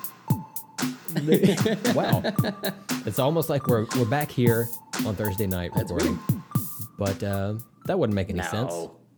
That'd be like if if you release the Incredible Hulk, which comes out after Iron Man two, Brent, what was that? but you you re- released it before. Behind you, there's a clamshell phone. Look out. Oh God! Oh my god. Get out of here, little Bow Wow! God damn it! Not gonna tell you again. Get back in your He's, closet. he's gonna, yeah. but uh, yeah, so that's gonna do it for this week. So uh, be sure to follow us on Twitter and Instagram at LTASPod. Email us at let's talk about stuff podcast at gmail.com. And Stephen, would you like these people to rate and review us? Uh, yes. Okay. Asked and answered. All right. Be sure to follow Steven on Letterboxd and Twitter at StephenFisher22. You can follow me on Twitter and Instagram at Brent Hibbard. And that's going to be it for this episode. So until next time, We apologize for this weird episode. I'm Steven. I'm Brent. I don't apologize for it. But hey, let's, talk, later.